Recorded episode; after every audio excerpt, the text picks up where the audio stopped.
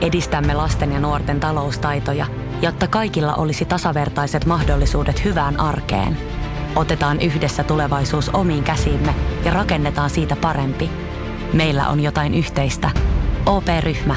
Osuuspankit, OP-yrityspankki, OP-koti ja Pohjola Vakuutus ovat osa OP-ryhmää.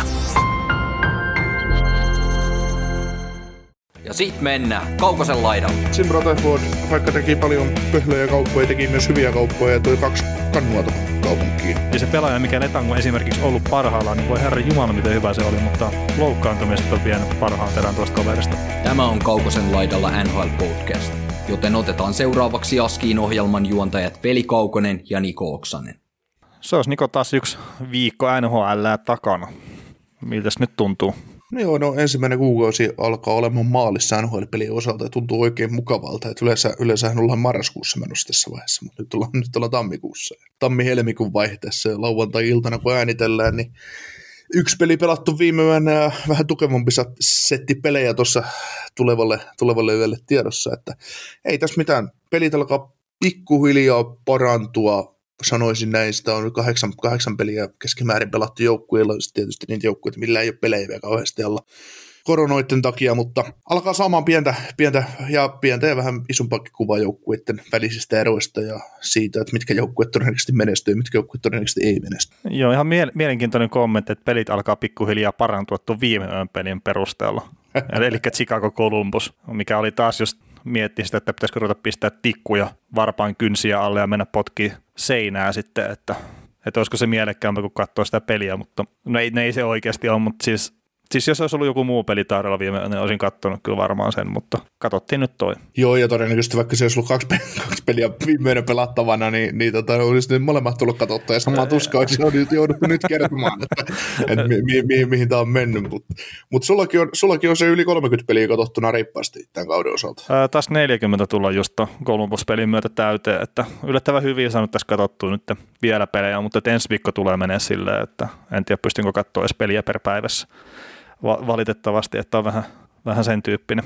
Mutta kyllä se niin tämän alkukauden osalta, niin nyt jo alkanut tulee myös näitä mainitsemissa tylsiä matseja, mutta on siellä ihan hyviä, hyviä pelejä kanssa ja, ja tota, lieviä yllätyksiä ehkä tiettyjä yksilöiden osalta, että miksei jotkut toteuta ja miksi, miksi, miksi näistä taas toteuttaa. Mut pääasiat pelit on käynnissä ja maailma menee eteenpäin NHLssäkin. No niin, maailma menee eteenpäin NHLssäkin ja meilläkin menee asiat sille hienosti eteenpäin, että saatiin tuossa viime viikolla sovittu ensimmäinen kaupallinen yhteistyö meille, mikä on tosi kiva, että me saadaan jotain korvaustakin ja sitten päästään mainostaa tässä uutta firmaa tai yhtä firmaa ja, ja kaikkea tämmöistä, että positiivista virettä silleen silläkin suunnalla meille ilmassa, että, että, että ihan kiva juttu. Ja tästä kiitos tietysti suurelle osalle meidän, meidän kuulijoista ja että teitä on niin paljon, että ko- koetaan, että me, meille, meille kannattaa jotain halmuja antaa ja me, me, meidän kannattaa, meidän kannattaa tota, jotain tätä podcastia ehkä tulevaisuudessakin tehdä. Kyllä. Ja hei, kuulijoista nyt, kun tuli puhetta, niin, niin, niin toi NHL-löylyt heitti pikku mainoksen meidän suuntaan tuossa joku aika sitten omassa jaksossa, niin heitetään he sinne suuntaan myös takaisin, että, että kannattaa ihmeessä niin sitäkin podcastia kuunnella, jos NHL-puhe kiinnostaa, niin kokeilkaa ainakin, että onko se teitä varten vai ei. Ja, ja näin, että semmoista jos ei meidän jutut aina kiinnosta, niin siellä saattaa olla jotain järkeäkin niissä heidän jutuissaan, että kannattaa kokeilla Joo. ihmeessä. Ainoa löylyt tulee aina tiistaisin, tuossa viime viikon jakson kuuntelin, kuuntelin itse läpi ja voin näin niin ko- kommentoida, että en, en jätkien fyysistä olemuksesta ole, ole yhtään perillä, mutta ainakin juttujen puolesta hieman kevyempi versio meikäläisistä. tai niin kuin se on hiukan kevyempi versio meikä, meikäläisiin verrattuna, että rauhallista hyvää keskustelua NHL-uutista ja tapahtumien ympärillä, että käy, käykähän kuulemassa. Kyllä. Ja hei, tota, mainostetaan nämä meidän sometilit tässä, eli Twitterissä löytyy nhlpodcast.fi, toi meidän Twitter-tili Kaukosen laidalla ja Instagramissa löytyy ihan Kaukosen laidalla sama Facebookissakin. Ja sitten Spotifysta esimerkiksi löytää podcast, jos haluaa tilata, tai Google-podcastit tai iTunesit jne, että kaikesta noista löytää ja palautetta saa laittaa meille niin sosiaalisessa mediassa kuin sitten sähköpostiinkin kaukosen laidalla gmail.com, niin palautetta, kysymyksiä jne saa laittaa, että että pyritään tarttua kaikkiin kyllä niihin, mitä ikinä meille kuulijat laittaa. Joo, ja kysymyksiin on edelleenkin tarkoitus ottaa aina jaksojen loppupuolella kiinni, eli jos ei sua viikon uutiset kiinnostaa, olet pistänyt meille kysymyksen, niin kelaa sinne jakson loppupuolelle. Ja ne on ilmeisesti Kaukosen toimesta timestampattu erikseen, että pääsee sitten katsomaan oikeasta kohdasta sen, että milloin omaan kysymykseen tulee vastaus, jos tulee vastaus. Joo, jo älä, älä Niko sano noin, että kelaa jakson loppuun asti.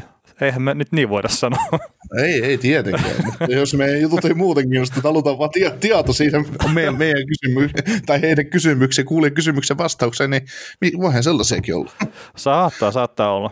Mutta mut saattaa myös olla niin, että se kysymys on upotettu tuonne keskelle jaksoa, joten meidät kannattaa kuunnella kokonaan alusta loppuun asti. Joo, ollaan siinä määrin kierroja, että vastaillaan kaikkiin kysymyksiin jakso aikana. Ei voitaisiin itse asiassa nyt tarttua tuohon, no joo, ei, ei tarttua siihen yhteen tiettyyn kysymykseen, mikä, mikä meillä on laitettu, kiitos siitä. Tiedotusluontoista asiaa sen puolesta, että ensimmäinen live-lähetys tämän vuoden osalta, niin tai tämän kauden osalta on keskiviikkona 17. helmikuuta kello 18 alkaen meidän YouTube-kanavalla, jonka nimi on NHL Podcast Kaukusen laidalla. Eli ensimmäinen live pitää sisällään analyysit Kanadan divisioonasta, eli seitsemän joukkuetta, meikäläinen ja peli, peli aika loogisestikin lyödään, lyödään nippuun siitä, niitä joukkueita, miten he pelaavat. Ja kysymyksiä siihen, siihenkin kaikkiin näihin joukkueisiin kannattaa laittaa tulemaan ja tartumme niihin sitten puheissamme siellä ja jaksoon kannattaa osallistua ja käykää hei ottamassa tilaukseen se YouTube-kanavakin, niin siellä on iloisesti jo 72 huikeaa seuraajaa, eli jos meidän kuulijoista saataisiin edes 10 prosenttia sinne messiin, niin sekin on jees. Joo, se on ihan jees. Hei tota, meillä ja Hockey GM kokonaan ottamatta millään tasolla kiinni viime viikolla, kun ne meni paskiaiset tekemään jonkun treidin siellä, mikä sitten vei meidän suurimman mielenkiinnon. Mut... Kaikkea maailmassa tapahtuvan. Talo palaa ympärille ja yes, siellä on tapahtunut vihdoinkin tämä kauppaa. Eletään ihan, ihan omissa, omissa glorioissamme siinä, että vihdoinkin liikkuu pelaajat, mutta niin, Hockey GM. Joo, Hockey GM, mitä meillä oli yli 200 jäsentä tuossa mukana tosiaan, ja, ja, ja e, kimppasarjassa johdetaan edelleenkin. Onko tämä nyt tämä viimeisin tilanne? Saattaa olla, tai mun mielestä se huokaisi aika heikkoa, jos me johdat tästä. Öö, no joo, mutta siis mä katsoin tuossa, tänään mä en ole kattonut, mutta e- eilen katsoin, niin me oltiin ihan muutama piste eilen jotain semmoista kimppaa, missä oli 20 jäsentä edes. Mm. Mutta no kuitenkin, kimppa, kimppasarjassa mennään kärkisijoilla ja, ja, ja Aka on sitten meidän kimpan paras joukkue 712 pisteellä, että on koko hokikiemässä siellä 33. Se on aika kova saavutus kyllä. On joo, täältä semmoiset golf uploadit. Toivottavasti nouset, nouset tota noin koko Hockey voittoon tai joku muu joukkue, ketä siinä on kärkikahinoissa mukana. Että vähän on vaihtotilanne alkaa olemaan hankeen, hankeen näillä kärkijoukkueilla, niin kuin olettaa, olettaa sopii, mutta, mutta edelleen on mahdollisuus nostaa eteenpäin. Mites meidän, me, meidän kimppa on toistaiseksi mennyt, tai meidän niin joukkueiden suorittaminen? No joo, mulla on siellä 74 näköjään hallussa tällä hetkellä ja sulla on 112, että ei tässä nyt ihan hirveästi pääse keuliin. Niin Flyersin pojat toteuttaa NHL vähän paremmin kuin Hockey. niin. Siellä oli muuten menneellä viikolla yksi peli, missä James von Riebstack teki kaksi maalia. Hetkinen nyt. Kyllä. Uskotko itsekään?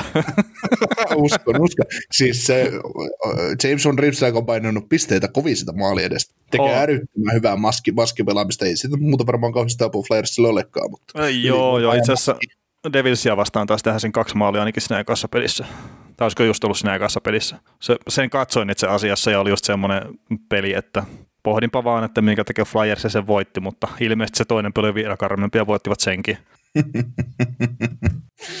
Joo, täällä täytyy itse asiassa nyt kun Flyersin pojat on isossa, isossa otsikossa, niin aina a, siis alimpaan helvettiin haukuttu Jakub Voracek 1 plus 8, 8 peliä sisäisen pistepörssin kärjessä ja kakkosena viisi maalia ja kolme syöttöä James Van Riemsdyk. Mutta hei, silti James Van Riemsdyk tekee tehtävänsä ja miinus kaksi. Piti kuitenkin se ottaa esille.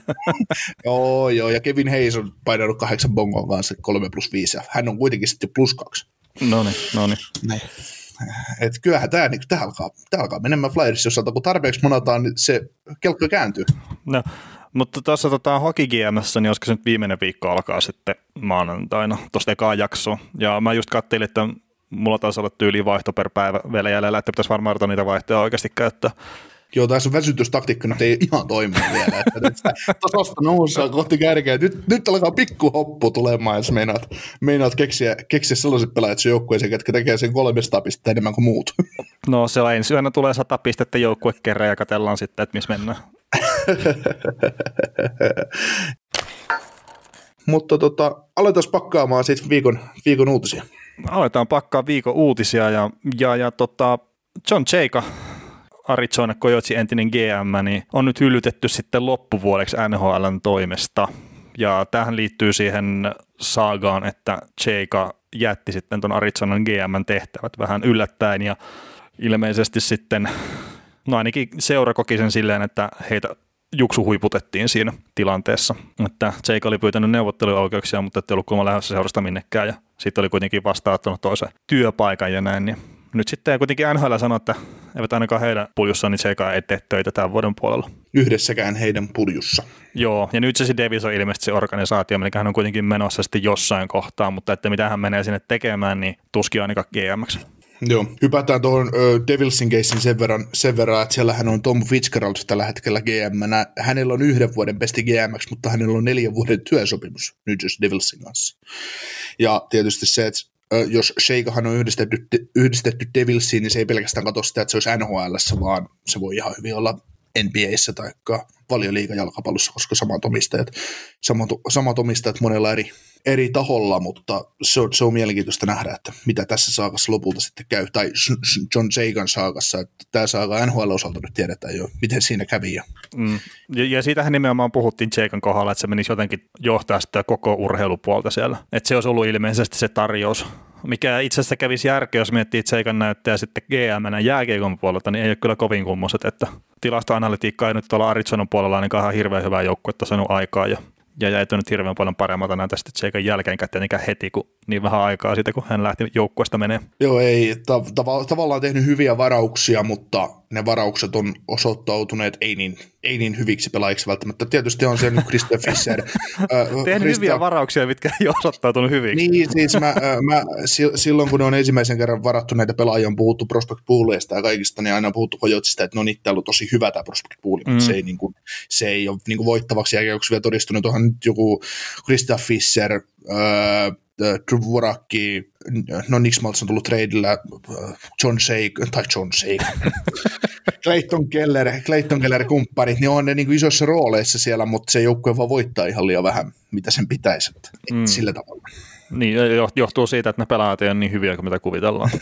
niin, Kyllä, mutta tota, Elliot Friedmanin ajatuksesta löytyi semmoinen, semmoinen fakta tähän loppukauteen, että Carolina, Dallas, Florida ja Tampa Bay ovat sellaisia joukkueita, joilla on enemmän loppukauden aikana pelipäiviä, mitä, mitä tota, vapaa-päiviä. Se on aika kova.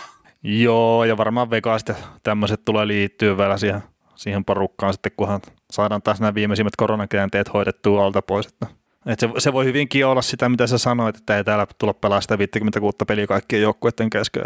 Tämä rupeaa nyt näyttää siltä, kun joka viikko on joku jengi poissa peleistä koronan takia. Sitten se vaikuttaa kaikkien muidenkin joukkueiden peleihin. Ainakin se divisioonan sisällä tietenkin siis huom. Ilman muuta ja, ja eikä siinäkaan mitään järkeä, että yhtäkkiä joku joukkue pelaa vaikka viisi, viisi peliä kuuteen tai seitsemän päivää ja sitten sit ne pitää viikon peleistä taukoa, että, että tota, koska ei ole vastustaja. Ei kun mennään tämmöiseen höntselätkö hommaan, että pelataan kolme päivää, kolme päivää, kolme peliä samana päivänä. Mm. Niin miksi, miksi nyt, kun tässä ohjelmassa lukee, että täällä on kolme peräkkäistä peliä Tampa ja Karolainen välillä, niin kai ne nyt voidaan samana päivänä sitten pelata. ja jaotellaan ne vaan, että joku pelaa aamupäivällä, jotkut iltapäivällä, jotkut myöhemmään iltapäivällä, ja sitten pistetään siihen, että AHL-joukkue, NHL-joukkue ja taksiskuodi. Ja mitä, eikö Columbus ja Tampa tuota vähän niin kuin harjoitellut pudotuspeleissä tyyppisesti? Pelattiin kolme, niin kolme peliä samana päivänä. niin. Mm, kunnes Braden tuli ja ratkaisi kaikki. Mm, pilas kaikkien hauskuuden. Mm. Se olisi kiva, kun ne vieläkin painas menee siellä sitä yhtä peliä. Korpisalo, Korpisalo oli, kun peli alkoi, niin 90 kiloa ja peli loppui, niin miinus 14. Joo, hyvin se, hyvin se veti 900 torjuntaa sinne. se alkoi, ensin, ensin alkoi pelottaa, että tulee peivisten kaudalta laukaus, sitten ruvettiin pelottaa, kun tuli punaviivalta laukauksia, torju, torju. ja Jet Jones, Jet Jones pelaa joka toista vaihtoa. Terät kulu, kulu, kulu niin, Piti vaihtaa terätkin kesken peli. niin, muutaman kerran. Joo, pitää vaihtaa luistimetkin, kun rupeaa olla jo niin löysät, että ei mennä oikein. Joo. niin mitä voi enää löysät, kun ei tule edes hikeenä niin kuivassa kunnossa. Ai, ai, ai. Hoho. Tota, Torontossa kakkosmaalivahti Jack Campbell otti vähän osumaan ensimmäisessä Flames-ottelussa tuossa menneellä viikolla. Toronto ja Calgary pelas Calgaryssa pari, pari matsia putkeen ja Campbell tosiaan ekassa, ekassa ottelussa ihan loppuhetkellä loukkaantui Toronto tilanteessa ja sivussa viikkoja. Joo, no olisiko nivus takareisi, mikä se nyt olikaan, että joku kaksi minuuttia tai kolme minuuttia ennen loppua oli torjuntatilannetta tosiaan, missä se meni ja sitten Matthew Tatsukki vielä kaatui myöhemmin sen päälle ja siitä revittiin iso, isot otsikot, mutta loukkaantuminen tosiaan tapahtui aikaisemmin. Joo, se Campbell näytti kyllä siltä, että nyt, nyt tekee niin kipeätä, että, että kun ei pysty oikein varaamaan vasemmalle jalalle, että tulee nyt pois sieltä, mutta pelasi pelin loppuun ja torjui helpot pisteet Toronto leikasta pelistä ja sitten, sitten lasarettiin ja sylkkykoppi nimeltä Michael Hutchinson jälleen, jälleen tuota, talossa, talossa Reetun kakkosena. Si- siitä oli varmaan 15 sekuntia tuon jälkeen, kun tuli tuo Campbellin loukkaantuminen ilmi, niin oli sitten Twitterissä tuo Simpsonit meemi, että Michael Hutchinson on taas takaisin. niin se on heitetty pihalle ja sitten se, sit se takaisin siellä baarissa. Mikä, no niin. mikä se, mikä se Ää, ba- Barniko se on? Niin, Barni joo. En ole siis Simpsonita katsonut sitten lapsuusvuosia, mutta... Muist... Siitä on aika. niin, kun jos, jos on hauska, että se on alkanut silloin, kun itse ollut, ollut lapsi, muistaakseni. Mutta semmoisia ikävempiä uutisia Toronton puolelta. Ja mun mielestä niin kun, otetaan Torontoon sen pikku koppi, että joka paikassa puhutaan, että Toronto pelaa huonosti, niin tähän mennessä yhdeksän peliä pelannut ja seitsemän voittoa. Että...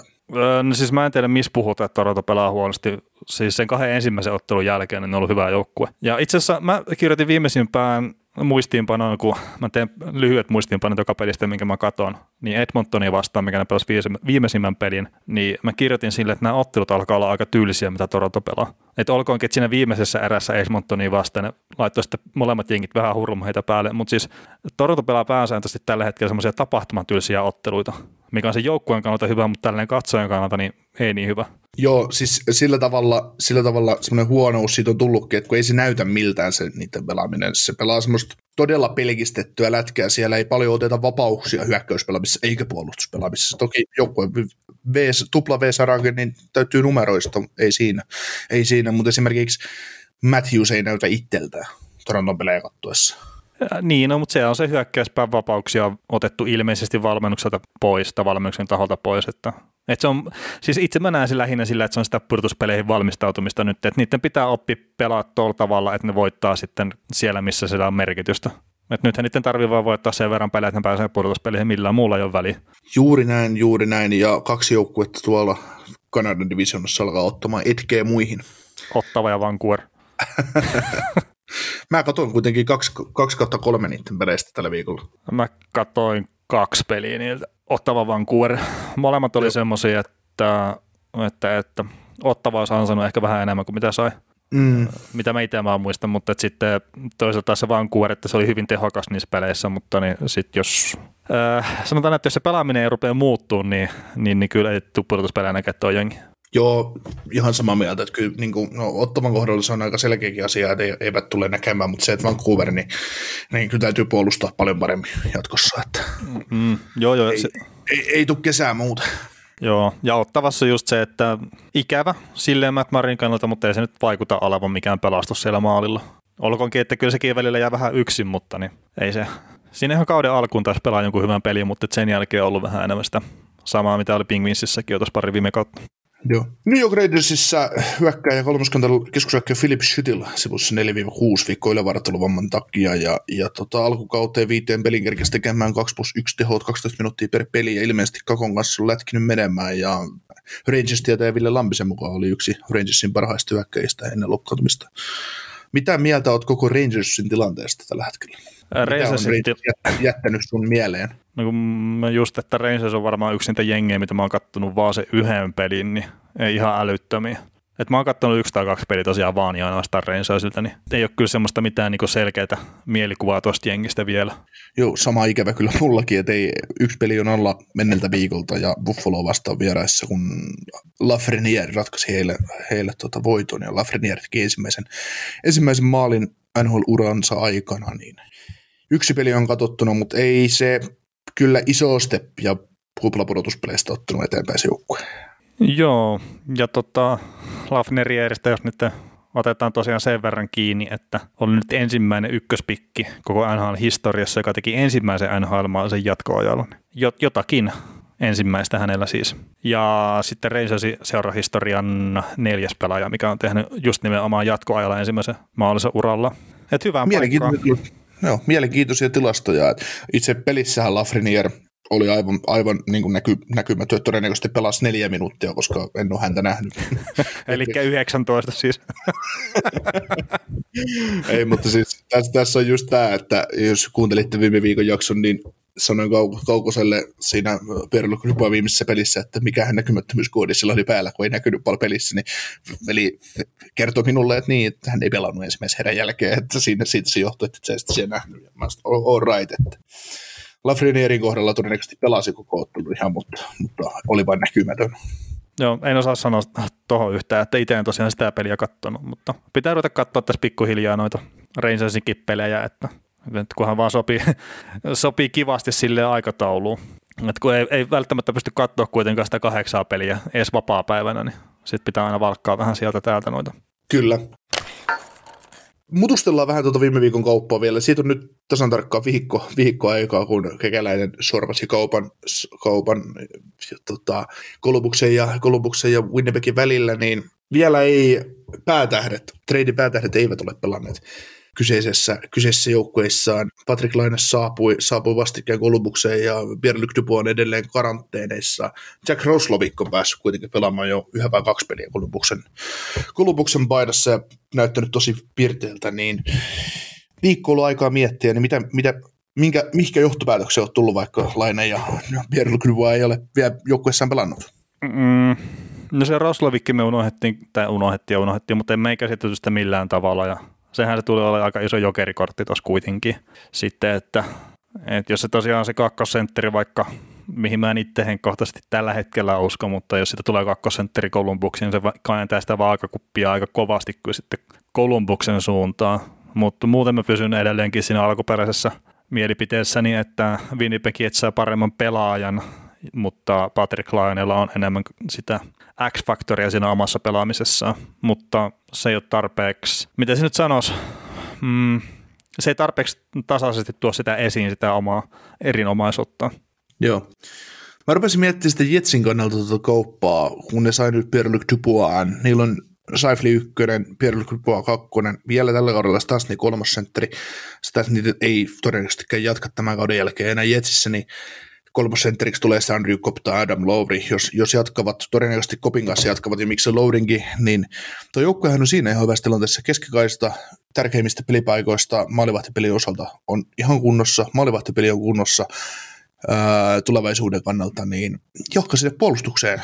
Totta, Joshua Morisen kanssa tulee joku kaveri, niin toi on oikeastaan aika pelottava kova joukkue toi Winnipeg Jets tulevaisuudessa. Niin, se, se, se puolustus, sen, sen kun ne saisi jotenkin, no helppohan se on sanoa, että kun saisi kuntoon, mutta että jos saisivat edes jotain laatua sinne vielä lisää, niin kyllä se Jetsi on sitten tosi paha joukkue, että, että oliko se Hoffrenin Sami, mikä sitä just heitteli, että äh, Saifeli, sitten Duboisi, Stastni ja Lauri, sentterin elikko, niin onko parempi NHLssä? No vaikea tässä ihan heittämään, tästä niin kuin suoraan ruveta heittämään, jos et sä halua, halua levittää, levittää tota Tampan sentterin elikko tai niin kuin ajatella sen niin, että olisi Stamkos Point, Cirelli ja joku tyyppi. Niin, niin, niin Stamkosikin pelaa laidassa tänä päivänä. Ja sitten, no siinähän se tietenkin se lähtee se vertailu, että saatat Duboisin ja tuon Scheifelin, tämän ykkös- ja kakkosentterit, ja sitten heität just vaikka Matthewsin ja Tavarisin. No Torontolla on paremmat selkeästi. Sä heidät McDavidin ja Drysaitelin, no Edmontonilla on paremmat selkeästi. Sä heidät Crospin ja Malkin, niin Pittsburghilla on paremmat selkeästi. Että minkä verran sä annat just sitten ykkös- ja kakkosentterille sitä arvoa. että et kun sitä lähtee purkaa sitä hommaa, mutta jos lähdetään just läpi se sentterin elikon, niin kyllä Jetsillä on, jos ei paras, niin ainakin yksi parhaista koko sarjassa.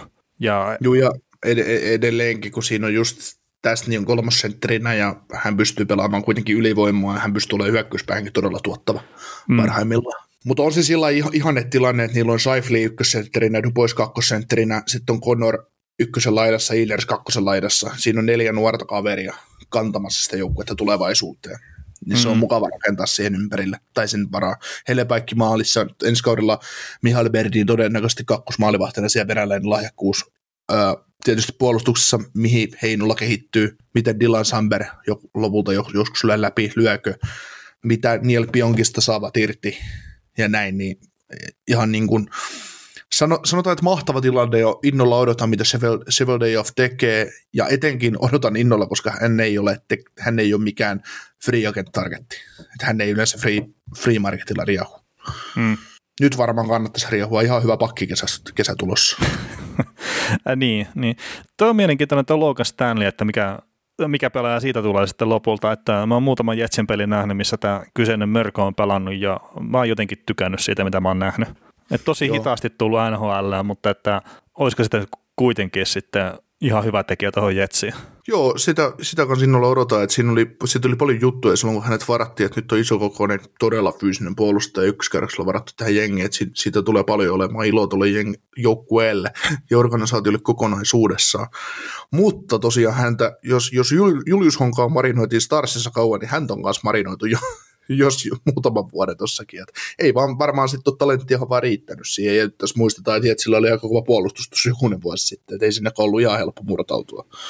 murtautua. Niin, niin, ja sitten jos puhutaan, että hän on kuitenkin 22-vuotias vasta, Mm. Niin eihän se, sen tulossa vasta puolustajana semmoiseen ikään, että se pystyy oikeasti olemaan hyödyllinen NHL-joukkueelle. Niin, ja etenkin kun lahjakkuus on niin puolustuspäässä eikä hyökkäyspäässä niinkään. Että. Ää, niin, niin, niin, mutta että, siis voisin kuvitella iso kaveria kaikkein just se liike, että pystyy olemaan NHL-tason liikkeessä ja niin kuin hyödyllinen pelaaja joukkueelle, niin siellä on varmaan ne isoimmat haasteet. Ja sitten sit sen jalostaminen on tavallaan vienyt aikaa, mutta toisaalta just tuommoinen iso kaveri, sen jos saa sitten jalostettua vaan, niin, niin, niin Sarasteessa on nähty, että kyllähän noin saattaa ihan hyvä uraa sitten vetää.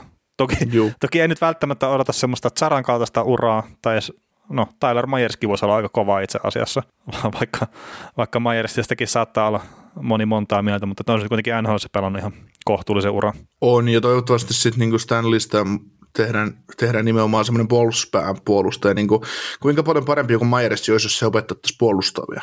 Niin. Se oli itse asiassa jännä se Myers, kun se tuli aikana NHL, että se tekisi jonkun 40 pistettä tulokaskaudella ja voitti tosiaan sen vuoden tulokaspalkinnon. Ja sitten kun mä joskus kattelin tilastoja, niin ei sillä ollut junnuissa edes semmoisia vastaavia pistemääriä, että mistä se se suonenvedon sai sitten yhtä äkkiä. Joo, ei ollut ihan pieni suonenveto. niin. Mutta joo, toi, tota, no tosiaan sittenhän se nähdään, kun noin pelaajat pääsee kentälle, että se lähtee menee se homma. Ja, ja, ja Dubosin kohdalla tietenkin negatiivista julkisuutta on tullut ihan älyttömät määrät ja nyt pitää ruveta suorittaa. Mutta se, se, mikä voitaisiin nyt sanoa, että jotenkin ei jaksa uskoa siihen, että Jetsissä rupeaa isosti kiukuttelemaan, kun se Faija on kuitenkin sitten AHL-joukkueen valmentajana, että, että ne nostaa se sieltä sitten NHL-joukkueen mukaan ja rupeaa antaa raippaa sitten pojalleen. Niin. Niitä poika löydään farmiin, että me ei sisässä valmennukseen. ilman, ilman, että kukaan huomaa, että se on ollut Waivers-listalla. niin. Joo, mutta se, en mä niinku usko, mitä säkin sanoit, sanoit muutamasta videopätkästä, niin ihan turha vetää suuria, suurimpia johtopäätöksiä. Tuossakin on, on nähnyt niitä kommentteja, kun Duboissa on kaadettu paskaa niskaa, että että tuommoinen löysä, löysä paska ja kaksi löysää paskaa vaihtuvaa osoitetta toisiinsa, niin voi voi, vähän ylireagointia niin sanotusti. Ja niin, ja mikä se on sitten se syy, minkä takia Dubosilla on mennyt vatinuriin tuolla, että että se tota, haastattelussa puhui jotenkin silleen, että, että hänen piti olla rehellinen itselle, että, että minkälaisessa ympäristössä hän haluaa olla ja, olla ja tämmöistä, niin se, se viittaisi jotenkin semmoiseen, että siellä ei ole tosiaan sen valmennuksen kanssa ongelmia tai välttämättä edes GM kanssa ongelmia, vaan että siellä on sitten joku, onko se poliittinen riita, mitä on spekuloidaan tosi paljon tällä hetkellä, vai onko se sitten joku muu juttu mutta se, se, se, vaan vaikuttaa siitä, että hän ei kokenut olensa hyväksi siinä kyseisessä joukkueessa ja hän, oli, hän vaan halusi päästä pois. Ja sitten siis monilla, jos puhutaan ihan työntekijöistä, niin monilla työntekijöillä on tyytymättömyyttä.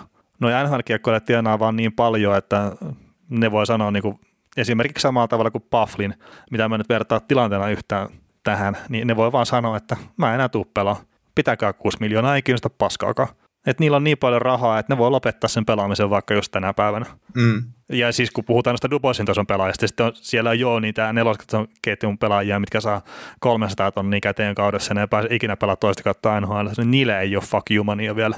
Mm. Siitä oli, tulkitsin rivien välistä vähän sitä, että, että Pierre-Luc Dupualla meni kans usko siihen touhuun niin kuin Kolumuksen suhteen siinä, että hänelle ei oltu heti tarjottu sopimusta, että siinä kesti ja hänelle ei välttämättä tarjottu heti pitkää sopimusta tai muuta vastaavaa oltu, oltu tarjoamassa, eli hän otti sen mä, siis huom, minä tulkitsin tämän rivien välistä sellaisena, että hän otti sen jopa lievänä kunnianloukkauksena, ja sitten siihen yhdistetään se, että hän on kebekläinen, ja niitä, niistä on joskus puhuttu primadonnina, että, että en mä niin kuin siis tiedä tietenkään, mutta että mikä, mikä on tosi tässä tilanteessa, mutta sekin voi tietysti olla, olla siinä, että sä, sä koet, että sä oot franchise-sentteri kahdeksan kertaa kahdeksan, niin minkä varmasti Keklu olisi voinutkin maksaa, mutta et, et, et jää mikä, mikä sitten se homma on. Joo, no mennään tähän Kolumbukseen myöhemmin, että meillä on viikon keskusteluaiheena on Columbus Blue Jackets ja Columbus kaupunkina myös, niin mennään siihen mutta myöhemmin, mutta se mikä oli monissa noissa podcasteissa, mitä mä itse kuuntelin kuluneella viikolla, niin oli yksi keskustelupointti just, että Dupois halus Mitch Marner rahat ja se on niinku silleen, että kun Mitch Marner ei välttämättä ole Mitch Marner rahan arvone, niin miten ihmeessä Dupos kuvittelee olevansa sen raha-arvoinen. Ja Marneri on noista kahdesta valovuoden parempi suuntaan esimerkiksi. Molemmat si- ovat tähtiä, mutta eri tavalla. Äh, niin, ja sitten jos ihan kysytään tämmöinen, että olisiko se ansainnut mukaan parempaa palkkaa kuin Jack Aikel? Ei. Äh, niin. Ja sitten jos Jarmo Kekäläinen nyt sanoo Dubosille, että meidän nyt poika miettii uudestaan sitä sun palkkapyyntöös, jos siitä menee hernennenää, niin sitten on hankalaa kyllä tuolla kaverilla jatkossa. Mutta mä en ihan jaksa tuommoiseen uskoa itse. No tosi vaikea jo, että kuvitellaan, että Duboisilla olisi mennyt kusihattua yhdestä hyvästä kaudesta niin paljon, että se olisi halunnut. Ja siis totta kai sä saat pyytää, se nyt ole siitä kiinni. Kyllähän mäkin voi mennä maanantaina omaan firmaan juttelee, että nyt tarvitsisi saada 250 pinnaa palkkaan korotusta, että mä lähden kävelee. Niin ne todennäköisesti sanoo, että no lähde kävelee, ei meillä ole sulla mitään tarvetta. Et suurin osa ihmisistä on kuitenkin semmoista, että ne pystytään korvaamaan työpaikalla. Hmm. Ja nyt Jarmo Kekäläinen korvasi sen työpaikalla Joo. omalla tavallaan. Joo. Ja sitten niin, sit siihen just se pieni, pieni pointti, että et vaikka me itse ylistän Pierre Grupuan pelitaitoja, hän on hyvä sentteri, hyvä kahden suunnan sentteri, pystyy varmasti parantumaan hyökkäys, hyökkö, hyökkäyspelissä vielä huomattavasti, niin, niin, niin täytyy silti sanoa, että ei, hän, ei hänen tyylinen pelaaja ei ole korvaamaton tuolle joukkueelle sieltä ei lähtenyt mitään semmoista wow-efektiä pois. Hyvä, hyvä, hyvä sentteri, sentteri ei siinä, mutta ei mitään sellaista, mitä sä tulevaisuuden drafteista esimerkiksi saisi. No niin, no se, se on tietenkin, että mitä sieltä saa sitten, niin se jää nähtäväksi, mutta että kyllä silleen, jos nyt ottaa sen kulman vielä niin kun mennään eteenpäin, niin Duboisin tapainen sentteri, niin se on helpompi saada kuin Lainen tapainen maalintekijä. Joo, joo, siis ehdottomasti näin. Et. Ja sitten jos sä pystyt kääntämään, sulla on ongelmia sellaisen sentterin kanssa, ja sä pystyt kääntämään sen saman tyyliseksi sentteriksi, joka on ehkä pykälän, ver- pykälän verran heikompi, ja sitten potentiaalisen huippumaalintekijään, niin voilà. Ja etenkin, kun kekäläinen kertoi itse, että hän yritti treidata ylöspäin kyseisessä draftissa, mutta se ei ollut valmis kauppaamaan kakkospikkiä mistään hinnasta, niin nyt se sai lisukkeitten kera sen pelaajan, minkä se halusi, vaihdossa omaan pelaajaa, mikä ei sitten niin toiminutkaan kuin pari kautta tuolle organisaatiolle. Niin, no, mutta se kertoo myös siitä, että miten näiden pelaajien urat on mennyt sen varaamisen jälkeen. Se on alkupiste kuitenkin vaan se varaaminen ja nyt sitten kyllä se Patrick Laininkin pitää ottaa lusikka kauniiseen käteen ja ruveta tekemään sitä tulosta. Kyllä jo etenkin, jos meinaa, meinaa olla sen todennäköisen ison, ison lapun arvoinen pelaaja tuolle, tuolle organisaatiolle. Kyllä. Mutta mennäänkö me eteenpäin tuosta vai haluatko vielä mutustella tätä? Me, me, mennään eteenpäin ja kerrotaan sellainen asia, että St. Louis Bluesin puolustaja Winston on lähtökuopissa ja tota, en ole viimeisintä tietoa nyt katsonut tällä lauantaina kello 18.03, kun tätä äänitetään, että, että onko Winston kaupattu, mutta ilmeisesti ei ole kaupattu ja, ja tota, uh, siellä on vähän tuommoinen runsauden pula ja oliko siinä vähän tyytymättömyyttä Winstonin kohdalla siihen, että on menettänyt ylivoima-ajat ja muut. Niin, onko hänellä ollut mitään ylivoima-aikaa ikinä, mutta siis joukkue ei ole tyytyväinen otteeseen, hän oli, oliko hän penkitetty vai poppareilla vai jopa molemmat. Oli, taisi olla jo itse asiassa poppareilla, mutta että siis tämä hyvä puolustaja sillä ja näyttää varmaan edistyneessä tilastoissa tosi älyttömän hyvältä, mutta sitten kun ei pysty sitä roolia kasvattaa, että se, se ei vaan tota, toimi sitten välttämättä Vince Dunnin kohdalla. Ja tästä oli itse asiassa, mihinkä mä nyt itse luokittelen Winstonin näistä pienikokoisista hyvin luostelivista puolustajia, niin tämmöinen Twitter kirjoittelee kuin Jack Hahn, mikä siis kirjoittaa taktisesta puolesta ja kaikesta muusta tosi paljon, että kannattaa sekin ottaa seurantaa Twitterissä, jos se kiinnostaa.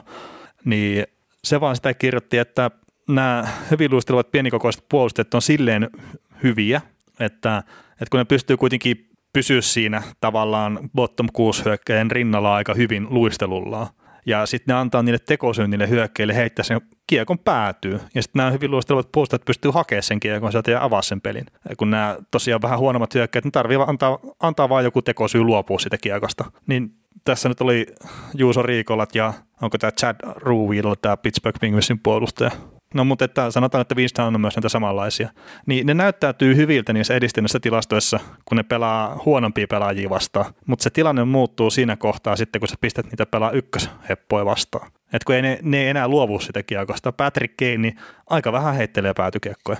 Mm. No otetaan täältä tämmöinen Greg Perupen sanoma kommentti, että ää, kun Los Angeles Kingsin neloskenta laitahäkkäjä Carl Grundström teki maalin, e, niin, niin, niin Greg Perupen sanoi, että hän ei yksin, hänen on yksinkertaisesti pelattava paremmin, eli Winstonin on pelattava paremmin. Sä et voi päästää pelaajaa kävelemään yksi vasta ykkösestä susta ohi ja tekemään maalia, mutta sitten Perube jatkoi, että me meinaamme pitää tämä kopissa, mitä tämän loppukeskustelun kopissa, että mitä, mikä homma tässä on ollut. Eli tässä on just se, mitä sä sanoit just tilastojen valossa ja muutenkin, että tämmöiset pienikokoiset puolustajat voi olla hyviä niin kuin tilastojen, tilastojen valossa, kun tekee sen perusduudin, mutta se, että miten sitten se, no kuitenkin yksi vastaan yksi puolustaminen NHLssä, NHLssä kaikki, kaikki, kaikissa niin pallopeleissä se on olennainen osa, osa sitä, ja jos et sitä handlaa, ja kuitenkin puolustajan täytyy lähtökohtaisesti olla puolustussuuntaan ensin hyvä, ja sitten sit sen jälkeen vasta toteuttaa ylöspäin.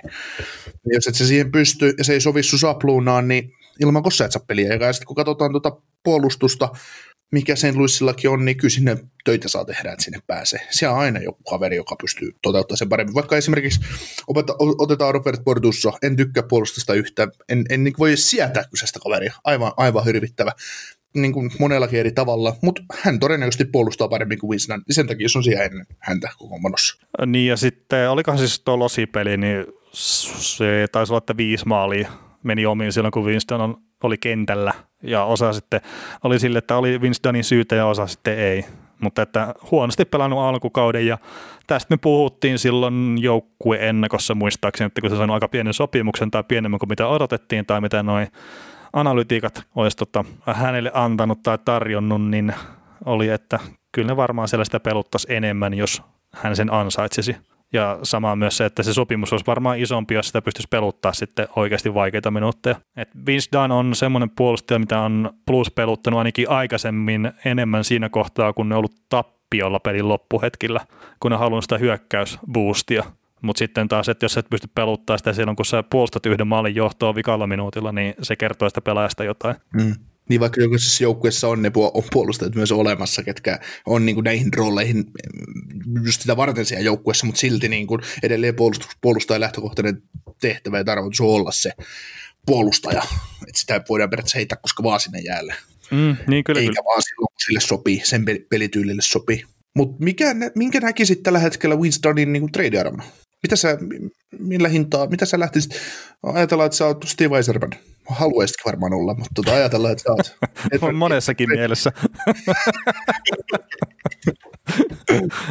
Ai, kiitos tästä tiedosta, mutta toi, niin. Nyt olisit tota, Red Wingsin GM, sulla on ensi kesän draftiin first rounderi, kolme kakkosta, kaksi kolmas kierrosta ja kaikki loput kierrokset, omat pikit, niin olisitko valmis pistämään esimerkiksi Edmund Oilersin tarjoaman kakkoskierroksen varauksen varsin Winstoniin?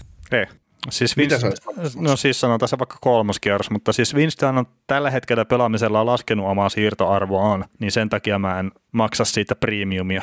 Ja sitten mä sanoisin, että viime kaudella se olisi ollut ehkä se kakkoskierros tai kaksi kakkoskierrosta tyyppinen sama kuin Devon Davis, mutta tuo ei ole sama niin, niin, pelaaja. Niin, niin että joo, Devon Davisista maksettiin kaksi kakkosta ja Devon, mä otan Devon Davisin mua joukkueeseen niin aina ennen, ennen Winstonia. Winstonissa on toki, hänessä on se upside sinne hyökkäyspelaamiseen, mutta niitä pakkeja on aika paljon tässä sarjassa, ketkä on hyviä hyökkäyspäähän. Mutta on, on, on, ja sitten siis sanotaan aikaisemmin pulussissa pelannut Kevin Sattenkirk, niin joo, onhan se kiva, jos sä pystyt pyörittämään YVtä ole sitten hyökkäysuuntaan tekijämies. Se on siis joukkue tarvii sitä, mutta ei se ole joukkue ykköspakki ikinä ollut missään. Mm. Tampassa näytti hyvältä, kun edessä oli Viktor Hetman, Mihail Sergatsev, Ryan McDonough, Erik Cernak. niin. No siinä neljä pakkia taisi nyt ainakin olla lueteltuna, että sitten kun se saatiin naamioitua siihen joukkueeseen pelaamaan. No niin, ja sitten siinä on jonkinlaiset hyökkäjätkin eessä sitten hakee sitä kiekkoa ja toimittaa niin, sitä sillä... kohti maaliin sillä että sä voit biljardiputtina pistää sen kiekon keskialueelle sieltä omalta alueelta, käännät sen, meet sinne makaamaan sinne ja puttaat sitä eteenpäin, niin kyllä se Braden Boy tulee hakemaan ja vie hyökkäysalueelle sen kiekon ja rakentaa maalintekopaikan ja saat 0 plus 1 kakkossyöttäjänä. No niin, no mutta just ihan oikeasti, että Kevin Sattikö, avaat se peli nyt mieluummin Derek Grantille vai Braden Pointille? Niin. Että nyt just tällä kaudella, kun se pelaa Anaheimissa ja se on ilmeisesti vetänyt vihkoa alkukauden ja näin, niin katsoo Anaheimin hyökkäjä, niin onpa kummaa, että kiekollinen puolustaja ei loista siellä. Että. niin, Ana, mä katsoin Anaheimin pistepörssiä, se hyökkäjien osalta pistepörssiä tässä just äsken päivällä, ja, ja tota, otetaan joku kadun vertauskuva, että Sattenkirk avasi viime kaudella kaksi ykköselle pelin, että Breiden voittoni hakee, ja nyt, nyt ne hakee, nyt Sattenkirkilta hakee kiekkoa, että niinkin kova pelin tekee kuin Carter Rowney, 0 plus 4 Siinä on pieni ero. No, on siinä pieni ero, joo. Ja anteeksi, me ollaan saanut palautetta siitä joskus, että ollaan välillä niin kauhean negatiivisia, negatiivisia, tai ollaan luettu palautetta. Olen ainakin minä lukenut palautetta, että ollaan kauhean negatiivisia, mutta anteeksi nyt, kun olemme negatiivisia, mutta, mutta tota. Hmm. No mä, mä kysyisin tällä, tällä tavalla, että kun me ollaan negatiivisia ja haukutaan pelaajia, to, oh, välillä syystä, välillä syyttä, joo totta kai, mutta että äh, minkä verran NHL on alle keskitason pelaajia? Olisiko niitä kuin 50 prosenttia suurin piirtein alle keskitason pelaajia? Mm, no varmaan aika 50-50. Äh, niin, niin sitten, ja sitten jos taas mennään ihan huippu huipputasolla, niin siellä on varmasti kymmenkunta pinnaa pelaajia, mistä voidaan puhua sille, että ne on oikeasti hyviä. Ja sitten kun puhutaan sarjasta, missä on 31 jengiä ja 20 pelaajaa on pelaavassa kokoonpanossa, niin siellä on se niitä 620 pelaajaa, jos kaikki pelaas, no nyt ei pysty pelaamaan edes kaikki pelaajat niin yhtä aikaa, mutta että jos niistä nyt on sitten puolet on keskitasoa huonompi ja puolet on parempi, mutta että sitten jos on se kymmenkunta pinnaa, niin jos se on 60 semmoista jo jollain tasolla merkittävää pelaajaa, niin ei niitä nyt ihan älyttömästi ole loppupeleissä. Ei. Ja 60 kuulostaa itse asiassa tosi kovalta. Mm. Niin kuin tästä voi aika nopeasti niin kuin ynnäillä, että no siihen sitten saa maalivahdekki on mukaan. Että, että joo, joo, hyviä, totta kai. Ihan kauan, ei niitä hyviä pelaajia, niin kuin ihan oikeasti eliittejä, äh, niin. mi, mi, mi, mitä sä saat käsitellä hins, silkkihansikkain, niin ei niitä vaan paljon ole. Ei, ja sitten tämäkin nyt on hölmö, ja pitäisi olla sanomattakin selvää, mutta niin eihän se, että jos me sanotaan, että se on NHL se huono pelaaja, niin se tarkoittaa, että se on huono jääkiekkoilija. Että kyllähän meidän on pakko niinku niiden omien tasosten kautta sitä peilaa sitä hommaa, eikä sitten, että mä rupean miettimään sitä, että minkälaisia pelaajia mulla on ollut Höntsävuorolla joskus kymmenen vuotta sitten, kun mä oon käynyt pelaa jääkiekkoa. Mm. Että kyllähän ne on kaikki tähtiä siellä, jopa mm. se puukätisin tappeliakin. Mutta joo. joo tästä, tuli, tästä tuli hauskaa Kolubuksen pelissä, ensimmäisessä kotipelissä mun mielestä tällä kaudella, niin Kolubuksen hovisalosta ja kutsui ja And there puck goes to Ty Domi. Excuse me, it was Max Domi. Onnistu sekoittumaan Ty Domin ja Max Domin keskenään. niin. Kyllä. Mutta hei, San Jose Sharks. Ensimmäinen kotiottelu, varsinainen kotiottelu SIB Centerissä 13. päivä helmikuuta, eli se on tuossa aika lailla tasan tarkkaan kahden viikon päässä, päästä tulossa tuo ensimmäinen kotipeli koti, oikeassa kotihallissa ja pari ensimmäistä kotipeliä pelaavat Arizona Coyotesin kotihallissa. Joo, ja katsotaan nyt sitten, niin no, Anaheimia Losia vastaan, tai Anaheimia vastaan tai tällainen kotipelit. Mä sitä, että jos ne on Vegasia vastaan, että pelaako ne vielä näitä pelejä siinä kohtaa, mutta eiköhän ne pelaa. Hmm. Sitten tota, meitä kaikkia kiinnostava vaihe, eli Pittsburgh Penguins ja joukkue on pienelle vedenjakajalla, ja me ollaan joukkueen nakoissa keskusteltu siitä, että onko tuo joukkue jo done vai eikö ole, ja, ja tota, itse en nyt taas muista, tiputiks mä Penguinsin ja Bruinsin molemmat ulos pudotuspeleistä, mutta vähän Muistaakseni no, tiputtelit. Niin joo, ainakin Bruinsin tiputin. Koska mä nostin Washingtonin mukaan pudotuspeleihin, mutta, mutta tota, kuitenkin niin Pittsburgh Penguinsissä on tapahtunut menneellä viikolla paljon asioita, muun muassa paljon loukkaantumisia, esimerkiksi Brian Dumoulin tipui listalle tärkeä, tärkeä puolustaja, ja Janik Weber, Janik Weber teki vuoden soppari arvolta 750 tonnia, ja sitten aikaisemmin oli tietysti jo tippunut Michael Matheson ja ja tota, no ne oli kuitenkin viime, viime viikon podcastissa, ei ne nyt ole ylhäällä näitä, mutta paljon, puolustuksessa on paljon reikiä. Ja sitten myös edellä viikolla niin Jim Rutherford, niin alkuun sanottiin, että olisi jättänyt työnsä, mutta oliko sitten sittenkin saanut kenkään? vai mikä se oikea muoto mahtui siinä olla? Mä ymmärsin, että jätti, jätti työpaikkansa tavallaan hellävarsista to- johdon toiveesta, että voisitko nyt vaan poistua, kun yrität, yrität tehdä täällä kauppaa. kauppaa öö, mutta... No siis toi just, että mikä se syy on, mutta sehän oli tehnyt Janik Weberin kanssa sopimuksen joitain tunteja aikaisemmin, niin se oli lähettänyt sähköpostin, että joo, että tämä nyt oli tästä tällä kertaa tämä homma. Joo, mutta tota, Jim Rutherford, vaikka teki paljon pöhlöjä kauppoja, teki myös hyviä kauppoja ja toi kaksi kannua tuohon kaupunkiin gm niin ei siinä hyvä, hyvä stintti Pemisin kanssa, mutta mun mielestä vähän jätti savuovia raunioita pelaajien toimesta tuohon organisaatioon ja jätti vähän palkkaongelmia sinne pelaajistoon ja muuta, niin mitäs mieltä Pingvissin tilanteesta nyt? Ää, niin, no siis toi Pingvissin tilanne just se, että onko Rutherford, onko se just lähtenyt ihan omatoimisesti sen takia, että jos on tehdä sitä, mitä hän itse on halunnut, vai että onko sitten vinkattu, että nyt kun lähet, niin saat lähteä tavallaan omilla ehdoilla vielä. Ja se, että mitä mä oon itse nyt kuullut tuosta, niin Pingmis pitää itse itseään siellä organisaation sisällä vielä mestarikandidaattina. Ja onko Rutherford ollut sitä samaa mieltä sitten vai että onko siellä vaan ollut just esimerkiksi sitä, että Chris Letangia oltiin kauppaamassa pois, tai hän oli ilmeisesti kauppaamassa ja se ei saanut sitten omistajien hyväksyntää. Niin just se, että, että mikä se on se syy, mutta se, että ne kuvittelee olevansa mestarikandidaattia, niin ei todellakaan ei ole. Et se, se juna on jo mennyt. Ja sitten, että Malkkinin kohdalla puhutaan, että tehdäänkö jatkosopimus vai ei, niin ei pitäisi enää tehdä. Et ne on ampunut, tai ei voi sanoa edes ampunut, kun ne on sahannut itseltään ensin ekana yhden jalan pois ja sitten toisen jalan pois ja nyt on mennyt jo yksi käsi ja sitten mä en tiedä, ne yrittää vielä varmaan jotenkin saha hampansa, saha vielä toistakin kättä pois. Mutta se vaan menee tosi pitkään, että toi jengi on taas jossain kohtaa kilpailukykyinen sitten, kun Crosby aikanaan lopettaa. Tai Crosby viimeiset kaudet tulee olla varmaan semmoisia, että ei tule pudotuspeliä näkee tuo joukkue. Joo, jos mietitään nyt ihan tämän hetken tilannetta, että ensi draftista puuttuu ykkösvaraus, kolmosvaraus, nelosvaraus ja kutosvaraus, ja sitten on seiskykerrokselle kolme pikkiä ja kakkoskerroksvaraus. Niin tietysti yksi varaustilaisuus ei muuta tilannetta yhtään mikään, mutta kuten olemme meidän draft historiakatsauksissa, mitkä voitte käydä edelleen kuuntelemassa Spotifyn tai SoundCloudin kautta tuolta viime keväältä, niin, niin käytte kuuntelemassa, niin joukkueen rakentaminen on kuitenkin monen vuoden prosessi. Ja käytännössä joka kesällä olisi aina hyvä olla se ykköskerroksen varaus jokaisella joukkueella, jotta sitten vaikka viiden vuodenkin ajan, kun sä saat, jos sä nyt vi, viisi vuotta putkeen varaat ykköskerroksella NHL tulevan pelaajan, johan se nyt vaan piru hyvä juttu. Hmm. Ja sitten jos sä kauppaat ne pois ja se ei käynyt menestykseksi, niin sitten se on ongelma. Ja sitten siihen päälle muutama huono soppari, niin tulipalo on valmis. No niin, ja siis toki Pingvissä sekin, että jos se nyt on tyylin peräkkäisen drafteissa on tullut Mark-Andre Fleur ja Jevgeni Malkkinia ja Sidney Crosbya. Ja Jordan Staali taisi tulla siihen, ja Chris Letangi on tullut siellä myös niihin samoihin huitteisiin, niin totta kai se vaan, sun pitää olla huono oikeaan aikaan, että sä saat niitä tuommoisia pelaajia varattuna. Et sitten mä just mietin, että mikä joukko voisi olla hyvä esimerkki.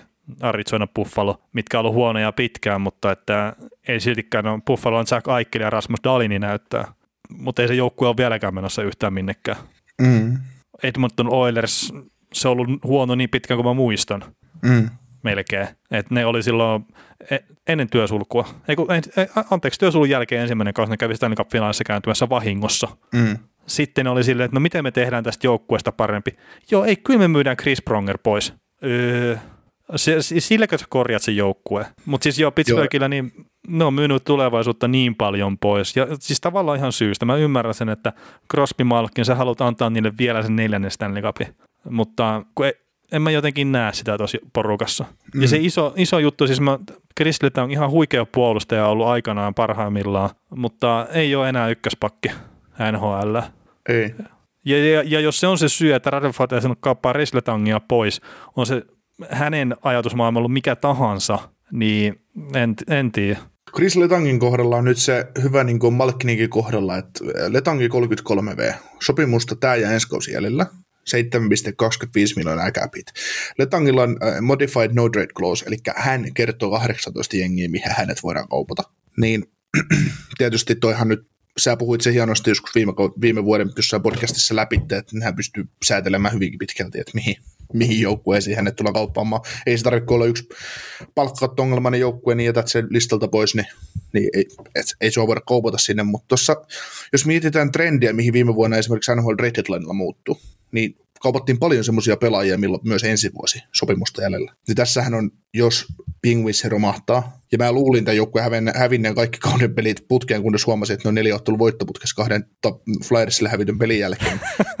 niin, niin, tota, niin, niin, niin, jos tälle tapahtuu kyykkäys, ja vaikka nyt onkin aika mikä on, niin näillä on nyt sitten kaksi niin hyvää pelaajaa kaupattavissa, vaikka ma, esim. Malkin, Malkinilla on tämä ensi kausi sopimus teille ikä 34, on ollut huono, Mä sanoin itsekin, että hänen täytyy olla parempi, aika loogista, 9,5 miljoonaa capit, niin no movement clause tietysti päällä, niin siis tässähän olisi nyt ihan mahtava tilaisuus tavallaan ja käyttää näitä pelaajia hyödyksi, mitkä on jo tuonut sen kolme kannua tonne, niin nyt käyttää sitten niin kuin, että nyt otetaan, pelastetaan Crosby viimeiset vuodet mahdollisesti. No kun tämä on just, just silleen, että jos sä mietit fanin näkökulmasta, että jos sä olisit Pittsburgh Penguinsin fani, niin, no sattuisihan se. Niin, mutta sitten se voisi nähdä semmoisena viimeisenä palveluksella seuralle, että Malkkini aletaanko valmiita siirtyä eteenpäin, ja ni, niilläkin voisi olla se realistinen mahdollisuus päästä sitten vielä Stanley Cupia tavoittelemaan ryhmää. Penguinsissä mä en näe sitä realistisena. Jossain toisessa joukkueessa se voisi hyvinkin olla vielä mahdollista noille molemmille. Crosby ei pidä myydä, se on fakta. Että se vaan ansaitsee tulla, tai se ansaitsee pelata viimeisen pelinsä Pittsburgh Penguinsin paidassa ilman, että se pelaa missään muussa joukkueessa ikinä. Malkkini ja kohdalla mulla henkkohtaisesti ei ole semmoisia samanlaisia fiiliksiä. Mä ymmärrän, että jos jollain Penguinsia pitempään seurannella on, ja etenkin jos sä oot seurannut sitä Penguinsia 2000-luvun taitteessa, kun se joukkue oli ihan sysipaska. Ja sit sä oot sitä hiljalleen näkee sen tunnelin päässä valoa, kun ne on tullut noin pelaat siihen joukkueen. Siinä on vienyt sen ensimmäiseen mestaruuteen ja toiseen mestaruuteen. Ja, ja no, toisessa mestaruudessa Letangi ei muistaakseni pelannut pudotuspeleissä, mutta kuitenkin, niin ne on ollut tärkeitä palasia sitä. Ja se pelaaja, mikä Letango on esimerkiksi ollut parhaillaan, niin voi herra Jumala, miten hyvä se oli, mutta loukkaantumiset on vienyt parhaan terän tuosta kaverista. Mm, niin kuin niin monilla pelaajilla. Niin, muutama headshotti Letankiikin tullut. Että... Mutta vaikea tilanne. Ja just näitä huhuja, että mikä on uusi GM, niin Peter Chiarelli, Jason Potter, Ron Hextall, Kotsmelampi, Mark Hunter on näitä vaihtoehtoja. Niin, no siinä on kaksi nimeä, kun sä voit heti pistää yli. Äh, niin se varmaan Chiarelli ja Potterille. Mm. Joo, no mä sanon silleen, että jos Pittsburgh Penguins kuvittelee, että ne on mestaruuskandidaatti vielä, Ron Hextall ei tule lähteä siihen mukaan. Se varmaan näkee realistisemmin sen tilanteen. Äh, Scott Melampi, niin mm, tämä on pyörinyt näissä erinäisissä huuissa mukana jonkun verran. Mä en silleen osaa sanoa muuta kuin, että se on entinen NHL-pelaaja, mutta että mikä se sen roolista tuolla toimiston puolella on, niin en tiedä. Mutta että jos mun pitäisi jotain veikkaa, niin Peter Chiarelli on aika kovilla siellä, sillä se olisi semmoinen sopiva sätkynukke sitten tonne johtoportaalle. Ja se kuvittelisi varmasti, että nämä on vielä mestarikandidaatteja. Ja se olisi niin, valmis niin, se... pistää tulevaisuuden palasia vielä likoon lisää. Niin, ja sehän sai näissä Malkkinille kolme vuoden jatko, että lähdetään Crospin kanssa hakemaan vielä tällä kaksikolla. Niin, mä mietin, että olisiko se, olisiko se Malkkini Adam Larssonin kauppa. Tuodaan yksi pakki vielä tänne lisää, kun niitä nyt ei tarpeeksi ole. Ei, mutta siis se, että mitä ne on haluttu organisaatio, että jos ne haluaa vielä voittaa, niin Chiarelli, mä veikkaan, että se on yllättävän korkealla siinä. Joo, mutta sitten tässä täytyy nyt ruveta miettimään esimerkiksi tradeja ja mahdollisuuksia, mitä sä, jos ajatellaan nyt, että Malkin ja Letang olisi ne, mitä tästä siirrettäisiin pois, niin eihän NHL esimerkiksi kesken kauden yhtä joukkuetta, mikä pystyisi ottamaan. No toki nyt palkkojen kanssa pystyy kikkailemaan ja kaikkea, mutta että... No. Niin, puolet pystyy palkasta syömään koskien vielä ensi kautta, mutta sitten kun mietitään, niin no New York Rangers on ainut sellainen joukkue, millä olisi mahdollisuus ottaa niin kuin mestaruutta tavoittelevista joukkueista. Tavoitteleeko Rangers mestaruutta mukaan? No niin, siis. Niin. niin, ja siis näistähän ei kumpikaan tule liikkuu yhtään minnekään, jos Pittsburgh Penguins hakee sitä menestystä vielä. Ei. Et Et se, se on jälleenrakennus sitten, ja sitten niin, saattaa niin. se Hextall tulla kysymykseen. Joo, ja siis e, tässä nyt mietitään sitä, että onko kellään ottaa Malkkinia, kellään semmoisella joukkueella, joka tekisi Malkkinilla ja Letangalla yhtään mitään, niin onko niille paloja ottaa sitä, onko niille mahdollisuutta ottaa sitä, ja sitten se, että onko Penguinsin katsottuna, niin edelleen, onko mitään, mitä tulla vaihdossa takaisin, eli todennäköisesti kannattaisi lyödä munat vielä kerran samaan koriin ja koittaa ensi kaudella voittaa. Hmm. Niin eikä tämä kaso ilme- ilmeisesti vielä loppunut kuitenkaan. Ei, ei, ei. Nyt näiden puheiden jälkeen ne todennäköisesti nostaa kannua päätteeksi. Ei olisi ensimmäinen kerta, kun tässä joukkueessa vaihdetaan valmentajat ja GM ja sitten voitetaan kannu niin, niin, niin, ja sitten tähän on hauska niin Pittsburghikin, että joku näitä tilastonikkareita oli, oli silleen laitto Twitteriin viestiä, että Pingvinsinkin näistä pisteodotuksista ja muista, niin aina se vaan unohtuu, että niillä on 50 prosenttia joukkueesta loukkaantuneena. Että teepä mm. näistä sitten mitään tämmöisiä mallinnuksia, että miten ne tulee pelaa tämän kauden, kun aina siellä on ihan sikana loukkaantumisia. Mm. Mutta tota, tilanne on se, että me odottaa tilannetta ja au, auki on, mutta päivän selvä on, että pari-kolme vuotta, niin tämä lyödään aivan palasiksi tämä joukkue. Hmm. Ja, ja, mainitaan nyt, että Kasperi Kapanenkin on päässyt pelaamaan tuolla. Woo, yeah. Joo, löysi, löysi, löysi itsensä kaikkien ongelmien jälkeen. Mä en käsitä, miten se on ollut mahdollista, että silloin on kestänyt niin kauan siirtyä, siirtyä pois Amerikkaan, mutta ainakin Brunssia vastaan teki plus yksi tuohon jokin peliin ja ollut kyllä piirteessä, mitä on nähnyt vasta. Hmm. Jimmy Howard, entinen Detroit Kingsin maalivahti, lopetti uransa viime kaudella nosti sitä pystiä, eli oli tota NHL huono maalivahti. Mutta uralla kuitenkin... Niin kaksi... nosti sitä pystiä. siis jonkun, jonkun viimeinen oltava. Howard no, on siis olemaan siinä. Niin, sekin on totta, että vaikka olisi kuinka hyviä pelaajia, niin jonkun on aina oltava viimeinen. Kyllä. Howard oli hyvä maalivahti mun mielestä. Tykkäsin hänen tyylistään, tyylistään pelata ja teknisesti ja muuten, mutta 246 voittoa runkosarjassa, kolmanneksi eniten tota, Red Wings-organisaation historiassa ja ei siinä. Hyviä eläkepäiviä Jimille. Kyllä, kyllä. Niin, Kevin Fiala. Joo, Kevin Fiala, Matt Roita veti numeroihin aika ruman näköisesti tuossa muutama päivä sitten ja sai siitä mun mielestä ihan ansaitusti kolme peliä pelikieltoa. Nyt, miksei olisi voinut olla enemmänkin, mutta niin kolme peliä nyt tällä kertaa tuli ja sitten mitä tuossa nyt palkkojen puolesta meinaa, niin melkein 78 000 dollaria sitten lähtee tonne, tonne, tonne pelaajien hätärahastoon sitten tuosta palkanpidätyksiä Fialalta, että jos jotain pahaa, niin jotain hyvääkin sitten. Mitä mieltä yleensäkin numeroihin taklaamisesta? Onko yhtä tota, vastenmielistä tai rangaistavaa, tai meneekö se sun mielestä samaan kastiin kuin päähän kohdistuneet taklaukset?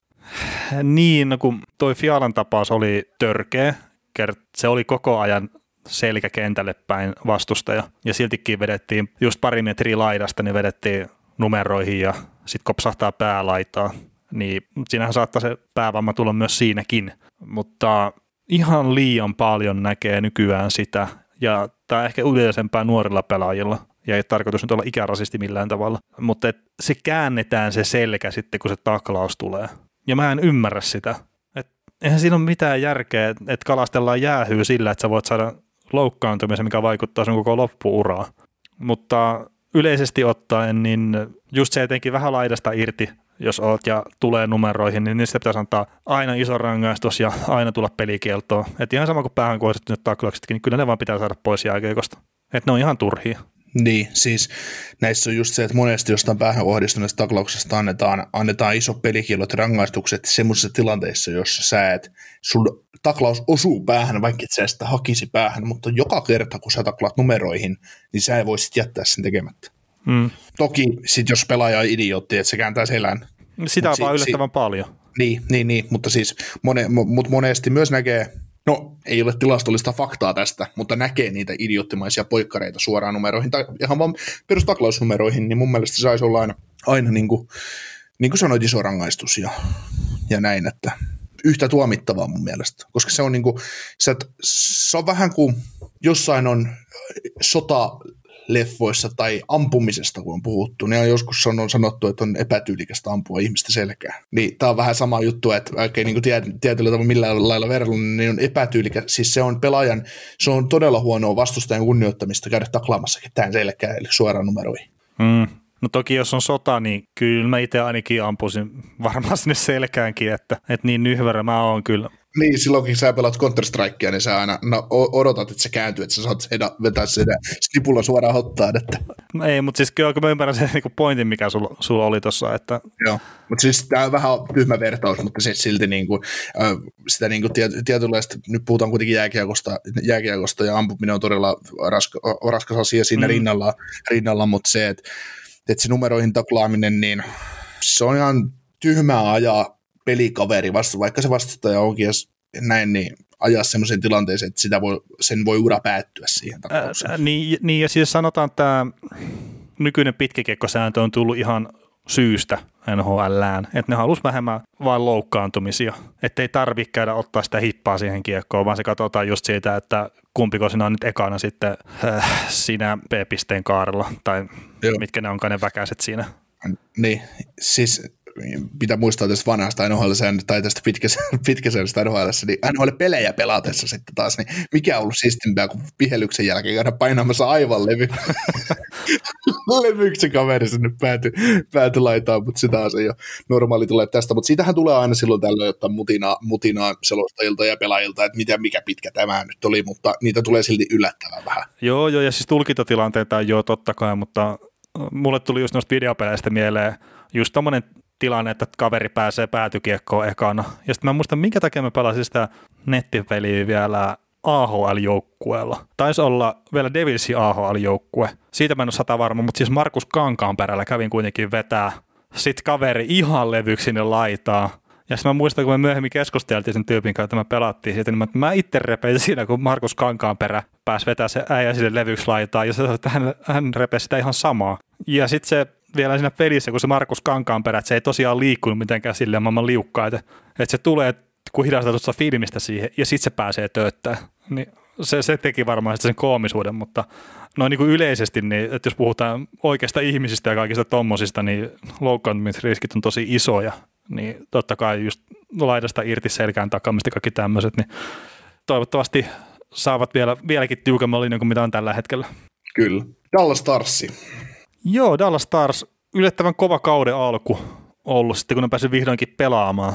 Et tuoreella jalalla tietenkin pääsee väsyneitä joukkuetta pyörittelemään, niin ovat kuitenkin nyt tota 19 maalia tehnyt tässä neljää ekaan peliä.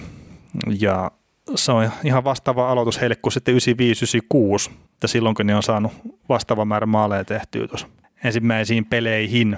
Että aika, aika kovaa, mutta toi Joe Pavelski, mikä viime kauden runkosarjassa huom vaelteli vähän varjojen mailla, niin aika tiukasti aloittanut nyt tämän, tämän alkukauden, että neljään peli yhdeksän pistettä on tehnyt vanha Pavelski ja, ja, ja siitä voisi tulla nyt sitten neljäs pelaaja NHL-historiassa, joka 36-vuotiaana tai vanhempana, niin sitten tehnyt 10 pistettä tai enemmän viiteen ensimmäiseen pelin kaudella.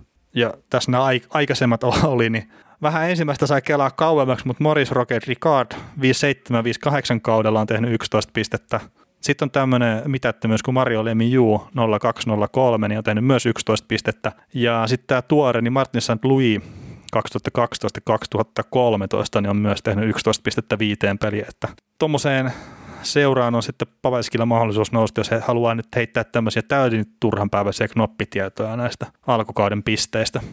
Joo, mutta kyllähän se tuohon, mitä tulee Dallasiin ja Dallasia etenkin heidän kauden kolmanteen otteluun Detroit Twinsia vastaan, joka he voitti jatkoilla 2-1, niin siis se kertoo niin surkuhupaisuudessaan sen, että mikä ero on niin kuin Stanley Cup contenderilta, vaikka mä en niitä pudotuspeleihin ole tänä vuonna saamassakaan kausien nakoissa, ja sitten rebuild jengiltä, että Dallasilla taisi pelata 12 normaalista hyökkäjistä, ketä siellä joukkueessa, niin pelasi kuusi. Ja muut oli No siis me oltaisiin oltu ihan hy- hyviä hyökkäjiä siinä. no ei olisi oltu. Jou- joukkueessa. No, Dallas olisi voittanut sen pelin todennäköisesti silti. Mutta siis se, että, no todennäköisesti se, että, ei. ois, ois voittanut, jos me oltaisiin käyty molemmat painamassa mm. viiden sekunnin vaihtoa.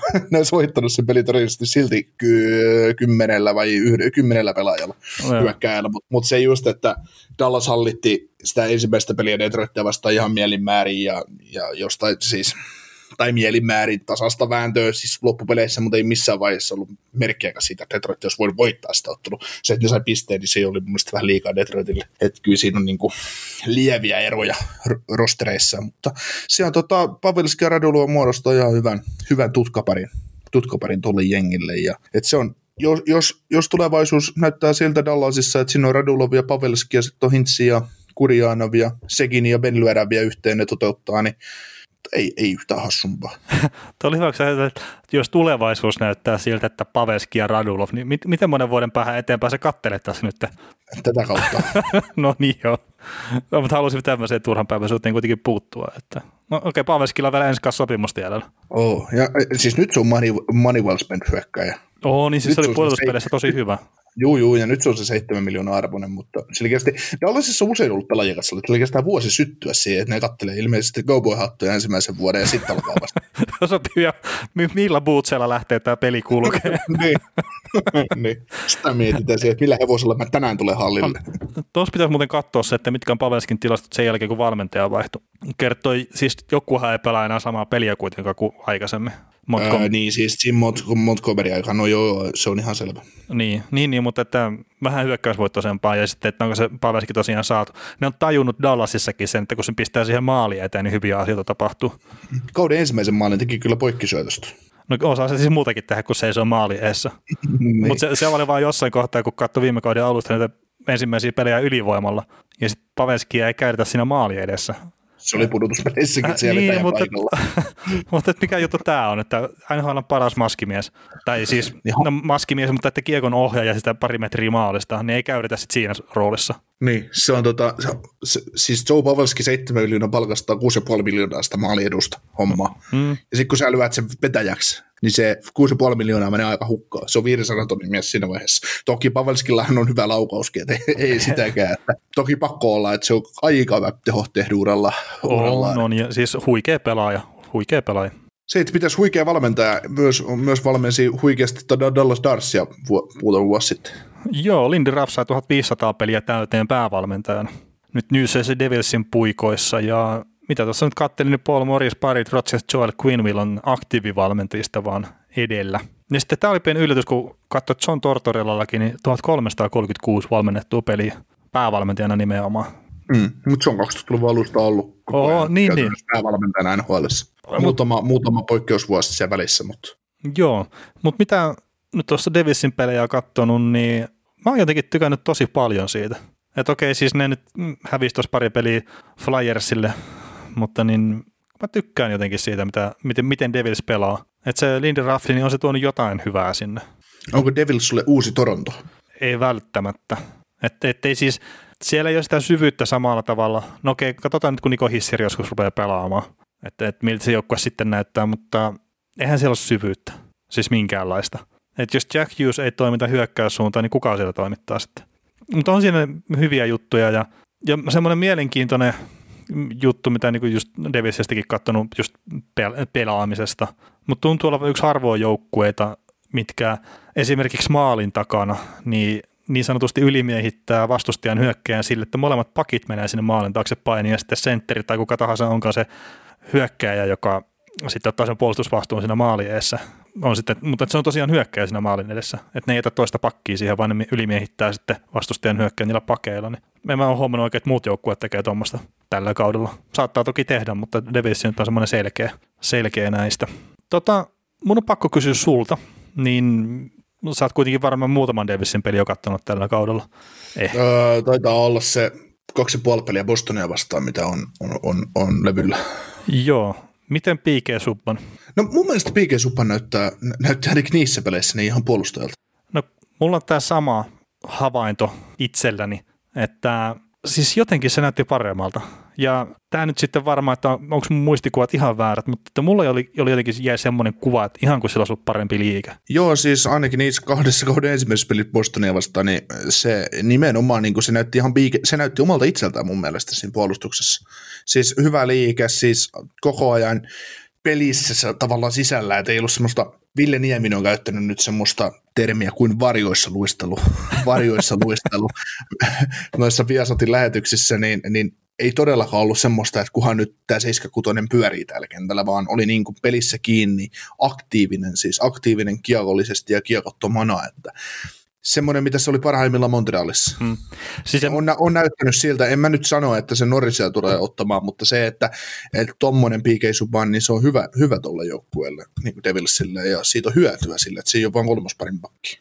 No joo, siis samoja fiiliksiä, että ei nyt se palkkansa arvoinen ole, mutta kyllä nyt vielä sen, mitä mä oon nähnyt tosiaan Subbania, niin sanoisin, että parempaa kuin viime kaudella. Mm. Mutta se viime kausi oli kyllä aika katastrofaalisen huono, että ei siitä nyt hirveän, että siitä jos vielä huonontaa, niin sitten en tiedä mikä olisi tilanne.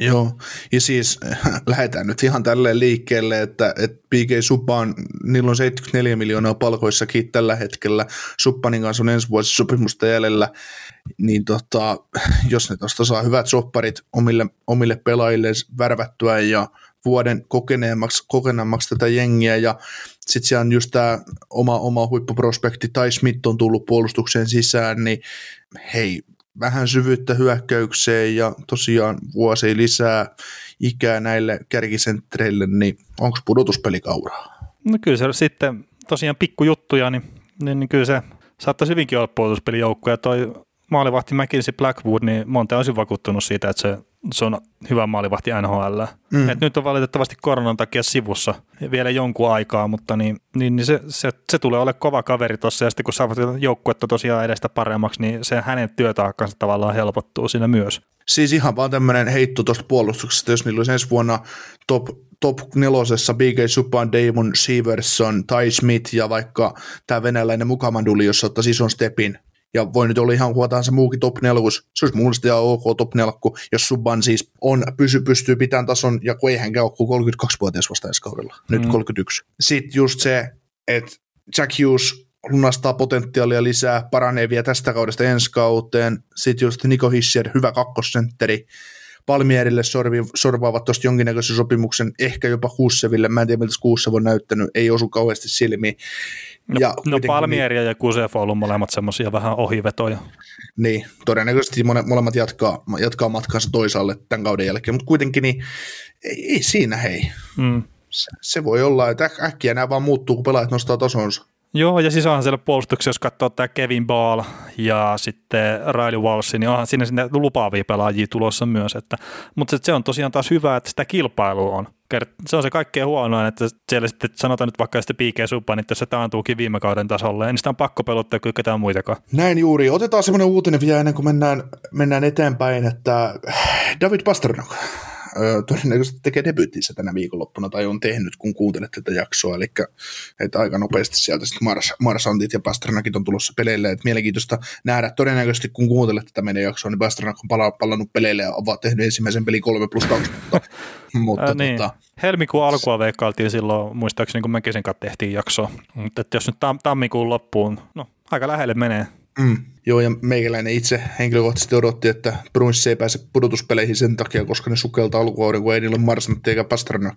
Marsant oli kauden ensimmäisessä pelissä mukana ja Pasternak oletettavasti kauden kahdeksannessa pelissä mukana taululla 5-1-1, niin äh, tota, kyllä ne taitaa pudotuspeleihin. siis, on siis Bostonin kova joukkue. Et joo, se on yhden kentän varassa monesti hyökkäyksellisesti, mutta se yksi kenttä, niin se on aina paras siinä, mitä se tekee. Ja sitten se, mm, se, niin. se syvyys on, että jos me heitetään, että Montrealin vahvuus on se, että siellä on kolme kakkoskenttää ja yksi kolmoskenttä tyyppisesti, niin kyllähän Bostonissakin on sitten niitä kakkoskenttiä tavallaan, tai hyviä kolmoskenttiä minimissään, niin se koko loppujoukkue täynnä. Että siellä ei ole semmoista heikkoa lenkkiä siinä kokoonpanossa eh, hyökkäyksessä, niin huom. Niin, niin, niin, ja siis niin kauan kun tämä joukkue ei päästä kahtomaan enempää per peli, niin vaikea näiden on hävitäkään. Että. Mm. Sitten katsoo niin erikoistilanteita toistaiseksi seitsemän pelin jälkeen. Ylivoima 36,4, alivoima 93,1, niin tota, meillä on se 100 on se hyvä raja. Kun on yhteensä nämä prosentit 100, niin tämä paukkuu reippaasti päälle 120. Joo, kyllä. Mitäs, onko meillä jotain huomioita, huomioita vielä? Että sähän olet nostanut tuommoista NHL tuntematonta superpuolustaja McKinsey Viikaria esille jossain puheessa ja muun muassa pitänyt Aaro Ekbladin puolia, niin mun on pakko hypätä siihen, siihen joukkoon. Olen katsonut Floridalta liian monta peliä tällä kaudella. Ja Miten niin liian monta? on tykännyt tuosta numero 5-2 Viikarista oikein huomattavasti ja, ja tota, oli pakko, on niin pakko sanoa, että se, se on todella hyvä ykköspari se Ekblad Viikari ja vaikka molemmat onkin raitin puolelle, puolustajia, raitin puolen puolustajia, niin no, ne siis pelaa todella hyvää jääkiekkoa. Mun mielestä Ekblad näyttää todellakin rahana, ehkä jopa rahana arvoiselta puolustajalta. Ja, ja sitten toi Viikari vielä, niin ei tee virheitä. Joo, se on, se on niin tilastoanalyysin puolesta, niin Viikari on parhaita puolustavia puolustajia. Että itse nyt on katsonut vain sen Panthersin kauden ensimmäisen pelin tähän asti. Katon kyllä enemmän kyllä tässä nyt, kunhan taas tulee ajankohtaiseksi silleen noin, mutta mutta nyt ei ole niitä enempää itsellä katsottuna, niin en silleen lähde nyt sanoa, että onko Viikeri ollut hyvä vai huono tällä kaudella. Että Joo. Ei voi sanoa oikein yhden pelin perusteella, ihan sama just jostain Eikbladista tai monista muista, että, että mä haluan yhden pelin perusteella lähteä kyllä heittämään mitään sen kummempia. Kyllä. Mutta Viikon suomalaiset paketoidaan seuraavaksi ja meidän kaupallinen yhteistyökumppanimme pakka.fi tarjoaa monenlaisia eri vaihtoehtoja pakkaustarvikkeisiin teipeistä vahvilaatikkoihin. Että jos sulla tai sun kaverilla esimerkiksi höntsylätkä porukka ja tarvitsette kuvioitua teippiä sukkiin tai muuhun vastaavaan, niin käykään tilaamassa teipit pakka.fi verkkosivuilta ja sittenhän siellä, siellä on tämmöinen tota, tarjous meidän kautta olemassa, eli me, tota, kun meet verkkosivustolle pakka.fi, niin kun tilaat sieltä tota, painettua teippiä, niin käytät koodia Kaukosen laidalla, niin saat 10 pinnan alennusta. Joo, ja samat alennukset saa sitten myös puhelimessakin. Että mä mietin itse tuossa tuommoinen painettu pakkausteippi, että, että miten, jos olisi vaikka muuttamassa, mikä pitäisi olla itselle ajankohtaisesti, kyllä joo, mutta että sehän on vähän noloa ja ehkä jopa semmoista vähän köyhää, että pahvilaatikkoon kirjoittaa sen, että mitä ihmettä siinä pahvilaatikossa löytyy, niin sitten jos tuommoisen painetun teipin tilaisi, että olisi just se keittiö, olohuone, tyynyt, pojanlelut, äitinlelut. Hmm. Sitten sä, sit sä teet sen, että sä tilaat 300 metriä pakka.fistä keittiö nimistä teippiä. niin. Muku, ei, siis se on mun mielestä to, to, tosi köyhää kirjoittaa, niin vedetään teippiä sitten ja ympäri lukee joka puolella laatikkoa. no miksei. No ei, mutta siis kyllähän tuommoinen porukka, että niin kyllä nyt sanoisin, että tekee sen vuoden, vuoden teon siinä ja tilaa sitten oman joukkueen nimellä vaikka kuule teipit sinne mitä voi vetää polkkareihin, niin kyllä siinä sitten peli kulkee vähän paremmin. Joo, ja tämä on tosiaan ekologinen vaihtoehto, siksi, siksikin kannattaa, kannattaa tilata mahdollisia, mahdollisia tuotteita tuolta, mitä tarvitsee esimerkiksi pakkausten toimittamiseen ja miksei oman säilytyksenkin. Niin, mä mietin, että jos mä pistän joskus pizzerian pystyyn, niin mä tilaan tuolta lättymestarit, pizzalaatikot sitten. Kuka sulle ne pizzat tekee? Niin pitääkö nekin tehdä? Palkka, palkkaako mut muttoi pyörittelee pizzaa? No kyllä mä voisin palkkaa pyörittelee pizzaa, tai no, itse asiassa ajasta se mieluummin niitä pizzaa jonkun kotiin. No itse asiassa se voisi olla ihan hyvä. No kyllä mä niitä mieluusti syönkin. Että. Asiakkaalle menee vain puolet pizzasta. Joo. Kyllä. Mutta hei suomalaisiin, niin Olli Juolevi ensimmäinen maali NHL-uralla öö, veto-aloituksen jälkeen viivasta Matt Marin kainalosta sisään Kanuksille 6-1 maali tässä ensimmäisessä Kanuksiin ja Senatorsin välisessä ottelussa, jonka Kanuks voitti lopulta 7-1. Ja samaisessa ottelussa Brandon Sutter teki uransa ensimmäisen hatrikin ja oli pelinumero 600, 703 jotain toden muistaakseni ja, ja tota, ei yhtä liian aikaisin. No ei, ei. Lidaksella oli joku 1400 tai jotain tämmöistä, että otteli vähän pitempään, mutta toisaalta se kerkesi jotain muita palkintoja voittaa siinä ennen sitä. Joo, ja Lidas oli kuitenkin siihen 1500 peliin mennessä ottanut se 4500 kertaa kiekon pois vastustajalta. Että... Joo, siitä oli... riittääkö, riittääkö kolme kertaa per peli? ei, ei varmaan riitä. Mutta se on jännä, että mä sain hattutempunkin palkinnoksi väännettyä tässä. Joo, Kyllä. Dallasissa tota, tunnettu suomalaisjoukkue NHLstä, niin Robe Hintz niin vietti kolme tehopisteen iltaa toisessa, kauden toisessa ottelussa Nashvillea vastaan. Ja, ja tota, mun mielestä oli molemmista Detroit-peleistä sivussa. Mutta toi on tota, Hintzin kohdalla itse asiassa vähän ikävää toi, mm, että noita loukkaantumisia on ollut. Ainakin oman muistikuvan mukaan niin yllättävän paljon. Niin ja kävi operaatiossa kuitenkin tuossa syksyllä. Joo, mutta toivottavasti tosiaan saisi terveenä olla, niin se olisi helpompi ulosmittaa se hyökkäyspään potentiaali sieltä sitten, sitten hänenkin. Kuitenkin lahjakas pelaaja. On, on. Eihän sitä nyt kukaan voi kieltää. Toki ehkä vähän kovempaa settiä sen tuolla nhl aikaan kuin mitä on odotettu kuitenkin lähtökohtaisesti. Juuri, mutta...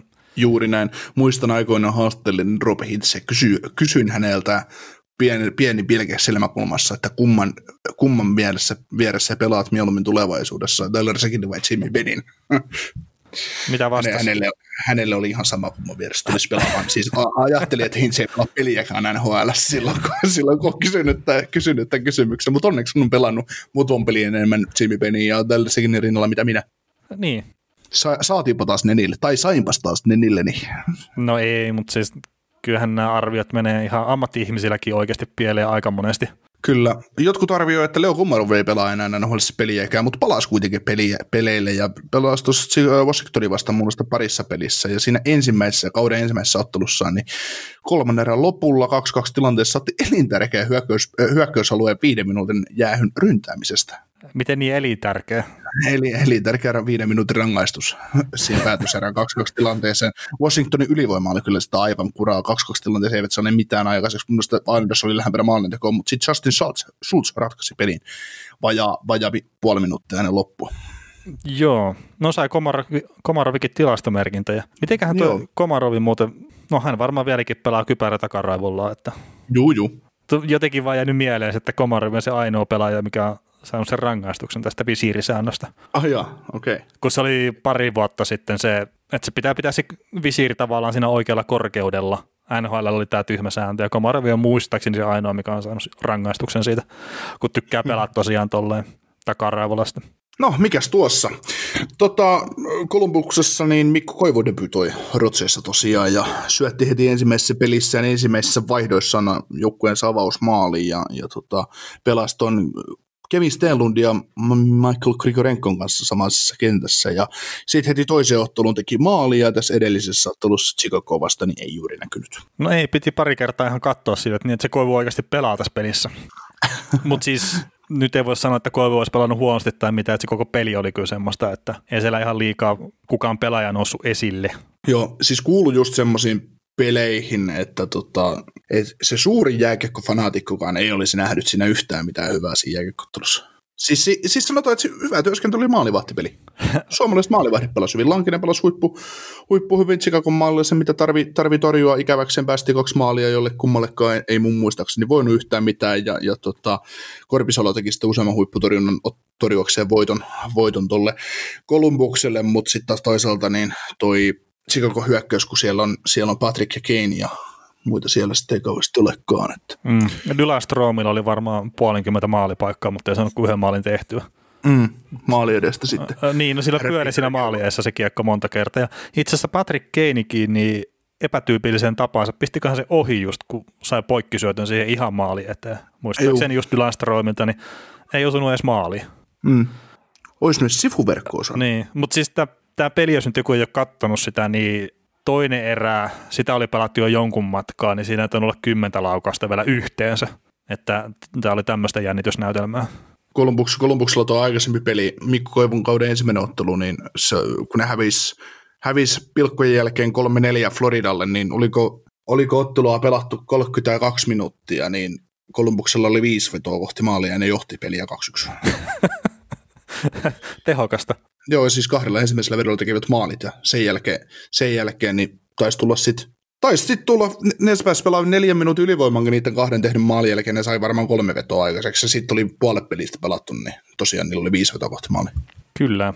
Tota, joo, ja sitten tota, lainattiinkin jo, ja lainasin tota Kevin Lankista, niin on ne lottunut mun mielestä tosi vahvasti NHL-uransa, että neljä ottelua, neljä ei viisi ottelua ja kuusi pistettä torjunut Hawksille, että kaksi voittoa, yksi tappio varsinaisella ja kaksi tappio jatkoilla tullut, että, että, että todella, todella hyvää torjumista. Että ikävä, ikävä kyllä menetti nollapelin Nashvilleä vastaan.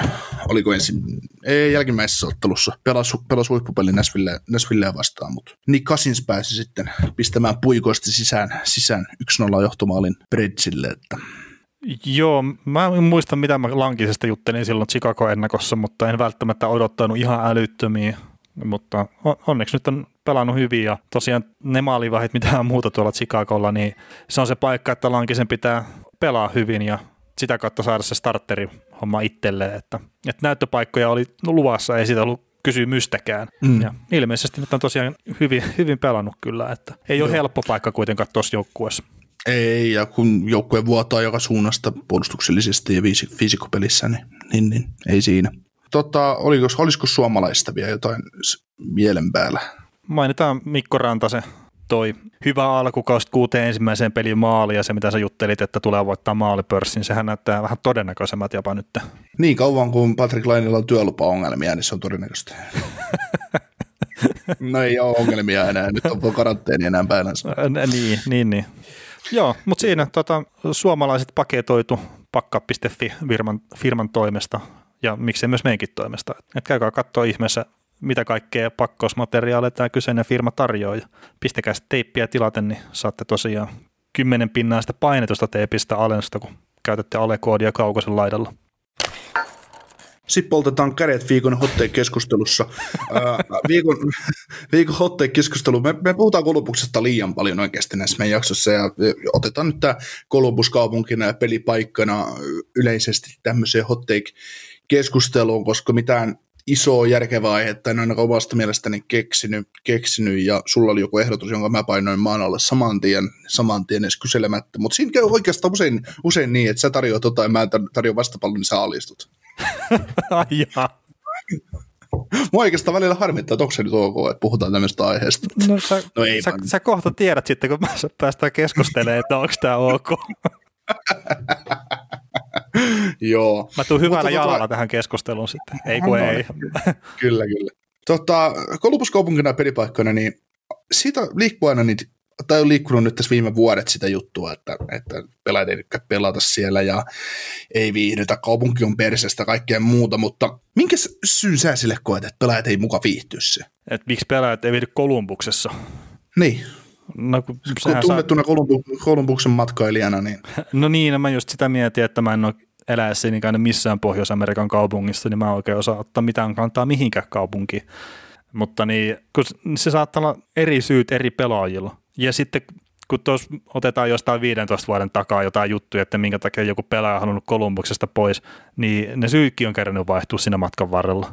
Että joukkue on ollut paska jossain kohtaa, jossain kohtaa ollut varaa maksaa palkkaa tarpeeksi tai, tai näin, niin kun ei, ei, ei, se ole niin yksinkertaisia asioita aina sit, sitten, että, että esimerkiksi nämä viimeisimmät, että, että Panarin halusi nimenomaan New Yorkiin, niin Columbus ei ole New York, ne ei pysty sille yhtään mitään.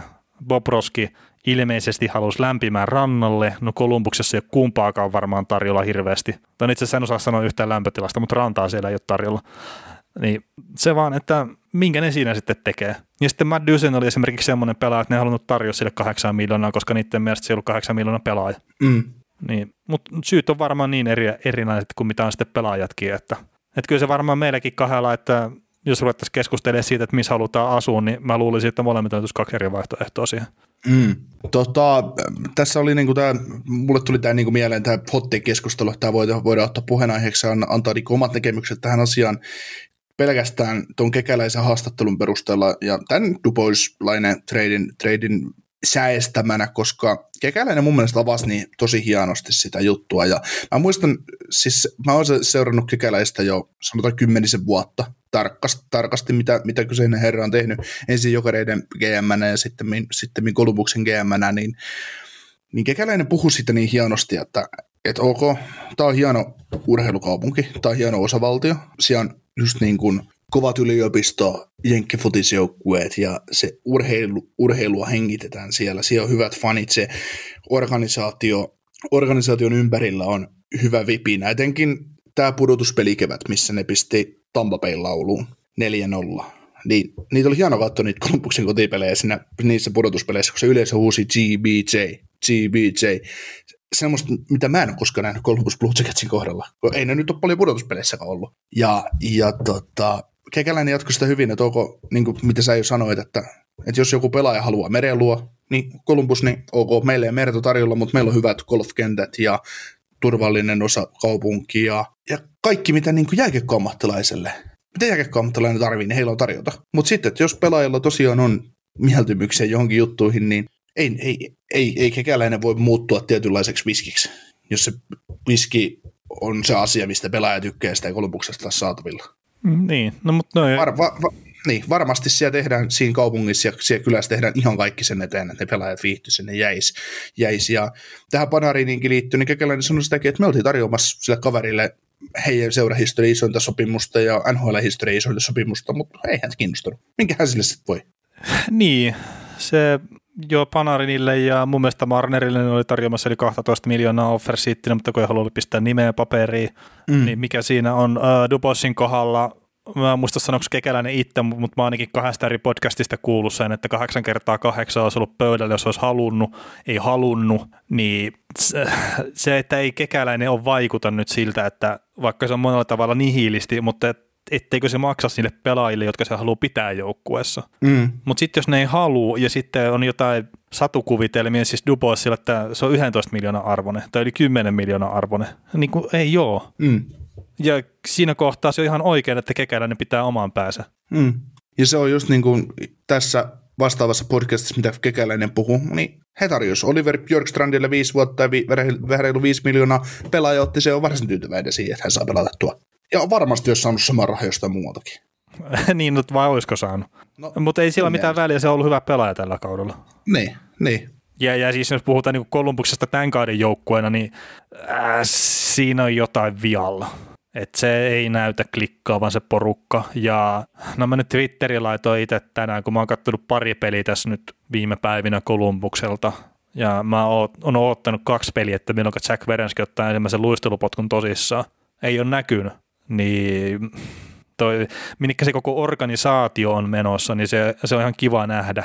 Mutta tällä hetkellä just se Jack Verenskin kohdallakin, niin mä en ihmettele yhtään, että jos otteet ei parane, että se vaihdetaan sitten johonkin sentteriin. Että sitten Patrick Lainilla on se oikea ruokkia, ei mitään Max Domita pois ottamatta. Kyllä, kyllä ja ei se Kolubuksen pelejä nyt taas voi sanoa, että liikaa nähneenä, niin, niin, niin ei siellä kyllä ihan kielivyä alla nyt olla vedetty, miten on aikaisemmin. Että sanotaan, että se on, se on liian tasapaksu se joukko. No mutta ei sillä tasapaksuudellakaan mitään merkitystä sitten, jos kaikki sitoutuu ja tekee täysiä hommia. Mm, niin, niin, se et, on et se vaan, niin, että se vaan vaikuttaa siltä, että siellä on joku rikki siinä hommassa.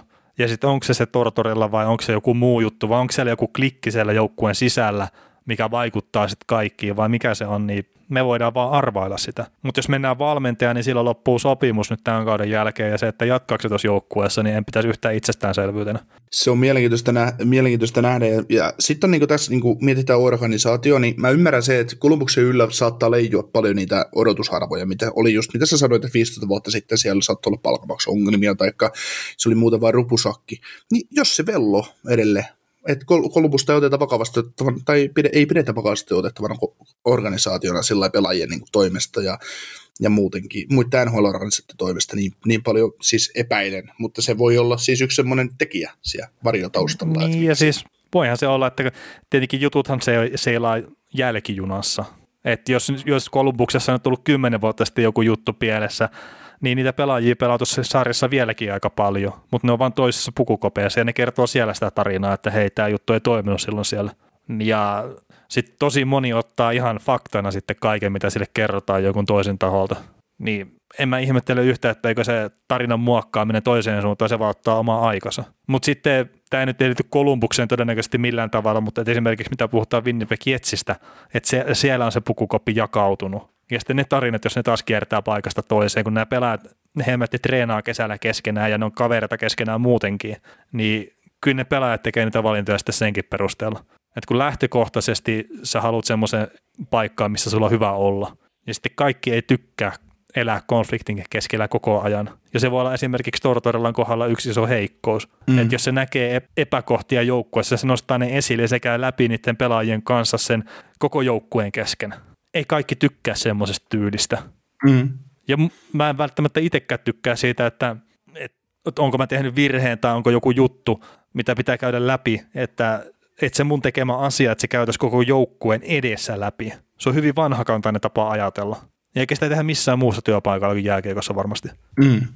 Toki ne saa aika hyvää korvausta siitä, mitä ne tekee, niin jonkun verran pitää olla jo nahkaakin ja varmasti ammattiurheilulla onkin paksu nahka, että kyllä ne ne on käynyt noita tilanteita läpi. Mm. Mutta si- siinä on niin monia puolia sitten, että, että siis se voi olla ihan yksinkertaisesti Kolumbuksen kohdalla vaan sitä, että niillä on ollut paskaa tuuria. Mm. Ja mietti just niitä pelaajia, että niillä oli mahdollisuus tarttua Matt Duseiniin. Mutta Kekäläinen totesi, että onko sä et meidän markkina-arvoinen pelaaja. Sä, sä, sä kahdeksan miljoonaa liikaa. Ei me haluta sua sillä rahalla. Niin, niin ja siis se, että mikähän podcasti se oli, missä ne puhui sitä, mutta että just, että ne ei halunnut Dubosin sijoittaa sitä kertaa, sitten se peluttaa ykkös hyökkäjä minuuteilla ja ykköshyökkäjä vastuulla, ja niillä oli Dubois siihen, mitä ne halusi peluttaa siinä vastuussa. Niin Duseinia ei voinut, eivät halunneet peluttaa. Niin, eivät halunneet vastuussa. peluttaa siinä vastuussa. Mm. Että ne halusivat mm. Duboisin nimenomaan siihen. Ja sen takia mm. ne ei edes tarjonnut sille sopimusta. Mm. Ja se on ihan niin, perustelu. Joo, joo, joo, joo. Ja siis siinä voi ihan kuin paljon vaan Suomi Twitterissä porukka huudella tai missä vaan, että joo vittu mitä paskaa, että ne ei nyt sai, se ei nyt sainannut tuota pelaajaa ja tätä pelaajaa. Ja eikö ne nyt näe sitä juttua, että niillä on vihdoinkin tämmöinen pelaaja ja sitten ne päästään siitä irti ja näin. Ja siis mitä just Kekäläinen sanoi Panarinista, että kyllähän me kaikki tehtiin. Kaikki sen tietää, kuin hyvä pelaaja. Totta kai haluaisi pitää se, on valmiit maksaa siitä, että pysyy siellä, mutta kun ei pysy, niin ei pysy. Mm tyttöystävä sanoo, että mennään New Yorkiin, niin mennään New Yorkiin, sieltä saat sama. No niin, eikä siis siinä on vaan semmoisia juttuja, millä välttämättä pysty kilpailemaan. Kyllä, mutta kyllä se, se, on, niinku, se, on, se on karua bisnestä ja, ja sanotaan, että mä nostasin tämän Kolumbuksen viihtyvyyden ja organisaatio siinä vaiheessa te kunnukkaan, jos Jet Jones ei sainattu. niin. Jos Jet Jones sanoo, lähtee kävelemään tuolta ja vaatii tradeia, sit mulla soi hälytyskellot. No, mutta ei se ole millään tavalla poissuljettu vaihtoehto. Ei, mutta mä, ei, mutta mä pidän Jet Jonesia semmoisena pelaajana, että se, se on sitten viimeinen kaveri, joka rupeaa siellä kiukuttelemaan. Koska hän saa parhaan vastuun, eniten vastuuta. Hän on tähti, suurin tähti tuossa joukkueessa, niin kuin on, on nyt ennen kuin laine tulee. Ja varmaan yksittäisesti se joukkueen tärkein pelaaja. Mm. No mutta siis toihan on ton koko organisaation suunnan kannalta se, mitä laineen kanssa tapahtuu, niin se on tosi tärkeää. Mm. Et mä en epäile sitä, etteikö kekäläinen saa tehtyä u- uutta sopimusta laineen kanssa. Paljonko se arvoa? Niin, ja kun jossain joku 10 miljoonaa, niin mä sanon, että kekäläinen iskee kätensä paskaa. Että sä et voi antaa semmoista rahaa pelaajalle, mikä ei itse luo omia maalipaikkojaan. Ja, ja sehän on niinku, en mä sano, siis Laine on ihan älyttömän hyvä maalintekijä, ja se tekee paikoista, semmoista paikoista maaleja, mistä se pitäisi tehdä, ja se tekee semmoista etäisyyksistä maaleja, mistä, mihin suurin osa pelaajista ei pysty. Mutta se, mikä sen erottaa kaikkein isoiten Alexander Ovechkinista, etenkin silloin, kun Ovechkin oli nuorempi ja helvetin paljon parempi pelaaja kuin mitä on tänä päivänä, niin Ovechkin teki itse itse ne paikkansa. Ja se tekee tänäkin päivänä jo niitä. Mutta Laine ei ole niin dynaaminen pelaaja kuin mitä Ovechkin oli parhaillaan. Tai, mm. he, ei ole hemmetti niin hyvä tai niin dynaaminen pelaaja kuin mitä Ovechkin on tänä päivänä. Mutta Laine 22V, voiko se kasvaa semmoiseksi? Ei, kyllä se olisi pitänyt näkyä jo.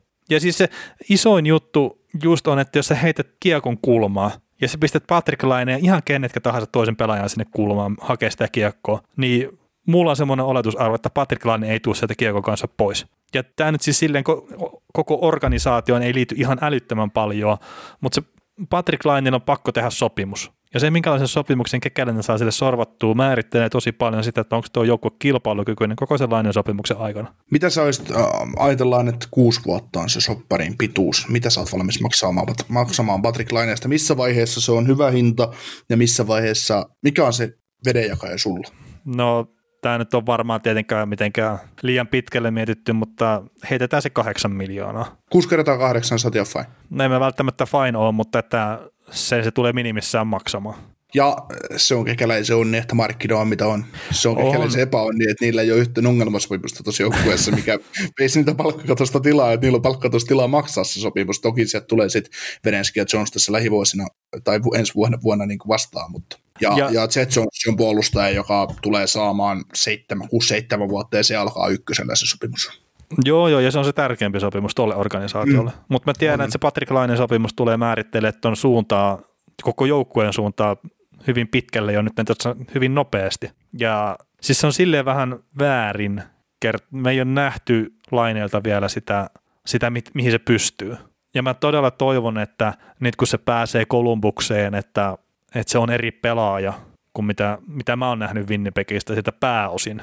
Ja mä toivon myös, että ne pystyy tukemaan sitä pelaajana siellä Kolumbuksessa. Et, et siellä ei ole yhtä lahjakkaita hyökkääjiä kuin mitä oli Winnipegissä, mutta se ei välttämättä vaadi sitä. Se vaan vaatii sen, että siellä on ehkä se joku muu, mikä tekee sen paskaduuni ja Pate saa käydä pistää sitten kiekkoa maaliin. Kyllä. Mutta tekisitkö sinä sopimuksen Kolumbukseen, jos sieltä nyt tarvitsisi sulle tiidi? Onko se semmoinen kaupunki, että sä välttämättä lähtisit näin niin kuin käymättä siellä? No sanotaan näin, kun tässä ei ole mistään muusta NHL-organisaatiosta vielä tullut tarjouksia, niin todennäköisesti tekisin. Joo. Mut se... Sä spontaroimaan sitä sopimusta. niin, mutta siis sanotaan näin, että jos se kekäläinen sanoo, että tässä kaupungissa on kaikki, mitä ammattiurheilija voi va- haluta ja näin, että, että siellä on tavallaan ne realiteetit kunnossa, niin ihan joka ikistä paikasta voi sanoa sama asia. Että mä voin sanoa vaikka Riihimäestä, että kyllä täälläkin on ihan kaikki, mitä ammattiurheilija voi tarvita. Ei se sen silti... takia se pelata, niin sen takia se pelata hyvää käsipalloa. niin, mutta se, ei se välttämättä tee sitä houkuttelevaa kaupunkia suurimmalla osalla ihmisistä asua. Kyllä. Mutta mut ei se siis, noin on, niin, noi on semmoisia. Sitten etenkin siinä kohtaa, kun se pelaaja on vapaana agentti, niin se saa itse päättää, missä se pelaa, niin ei sillä kekäläiselläkään paljon tehtävissä. Että se tarjoaa niitä sopimuksia, mitä se näkee, että se on oikein. Ja jos pelaaja päättää, että tämä ei ole siltikään se riittävä, niin sitten se pelaa varmaan jossain muualla. Joo, ja sitten tässä on se, että kekäläisellä yleensä määrää vienoissa pelaajissa se, että millainen se on luonteeltaan se tyyppi. Niin, totta se on yksi määrittävä, määrittävä tekijä. Niin tässä vaiheessa, jos tulee ylimalkaisia tarjouksia semmoisilta pelaajilta, jotka tyyppeinäkin vähän sellaisia ja tällaisia ja saattaa olla ongelmallisia, niin ei tosiaankaan saa lappua. Hmm. Ja se pitää Ja ollakin esim- niin. Niin, ja edi, esim. Matt Duchesne, hänellä on historiansa. Hän, hän on siinä alkuperäisessä taksiporukassa ollut mukana. Niin. Ensimmäinen taksissa. Se vaatii, vaatii varmaan rojalta siitä, että se käytetään nyt ihan valtakunnallisesti. Mutta hei, kuulijat kysyvät, me vastaamme. Joo, ensimmäinen kysymys. Mitä mieltä Rasmus Dalinista ja puolustajan heikosta alkukaudesta? Joo, Dalin on, Dalin on joukkueen eniten pakkasella oleva puolustaja, miinus seitsemän, kun taas sitten Rasmus Ristolainen joukkueen paras, plus kolme. By the way, ihan, ihan näin heittona. No joo, ei siinä. Uh, mun mielestä Dalin, mitä mä oon Buffalo pari, pari matsia kokonaan, nä, kokonaan nähnyt, niin Dalin pelaa musta ihan hyviä näyttää itseltä. Mutta Sabresin ykköskenttä, kenen kanssa Dalin pelaa aika paljon ja kenen takana, niin ottaa aika isosti 505 pelissä tukkaan, eli tilastot näyttää karmeilta, mutta mä uskon Dalinin ja Dalinin oikeenemiseen, että tilastot ja näyt, kaikki alkaa näyttää paremmalta hänen osalta. Joo, mä kattelin nopeasti kiekohallintatilastoja ja tämmöisiä, että niiden perusteella ei ole mitään syytä huoleen Rasmus Dalinin kohdalla, että samanlaista settiä kuin parilla aikaisemmallakin kaudella, että nyt sitten mainitsit tuon epäonnekkuuden, niin joukkueen laukaisuprosentti silloin, kun Dalin on jäällä, on 5 vastaan 5 pelissä 1,72. Mm. Eli ne on tehnyt yhden maalin 5 vastaan 5 silloin, kun Dali on ollut jäällä. Niin eiköhän se tunnu nousee siitä, että, että esimerkiksi viime kaudella oli 8,31 ja ensimmäisellä kaudella 7,34, niin kyllä se sinne vitosen puolelle ainakin tulee nousee tämänkin kauden aikana vielä, että kyllä niitä maaleja rupeaa ropisee sitten toiseenkin päähän jossain kohtaa. Joo. Ja Miten näet?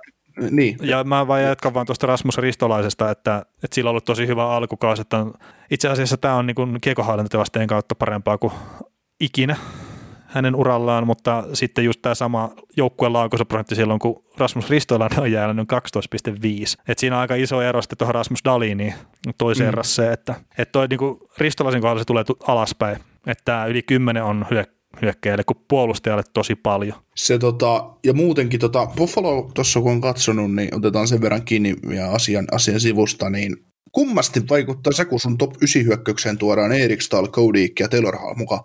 No niin, ja sitten Dylan Kosessikin näyttää NHL-pelaajalta.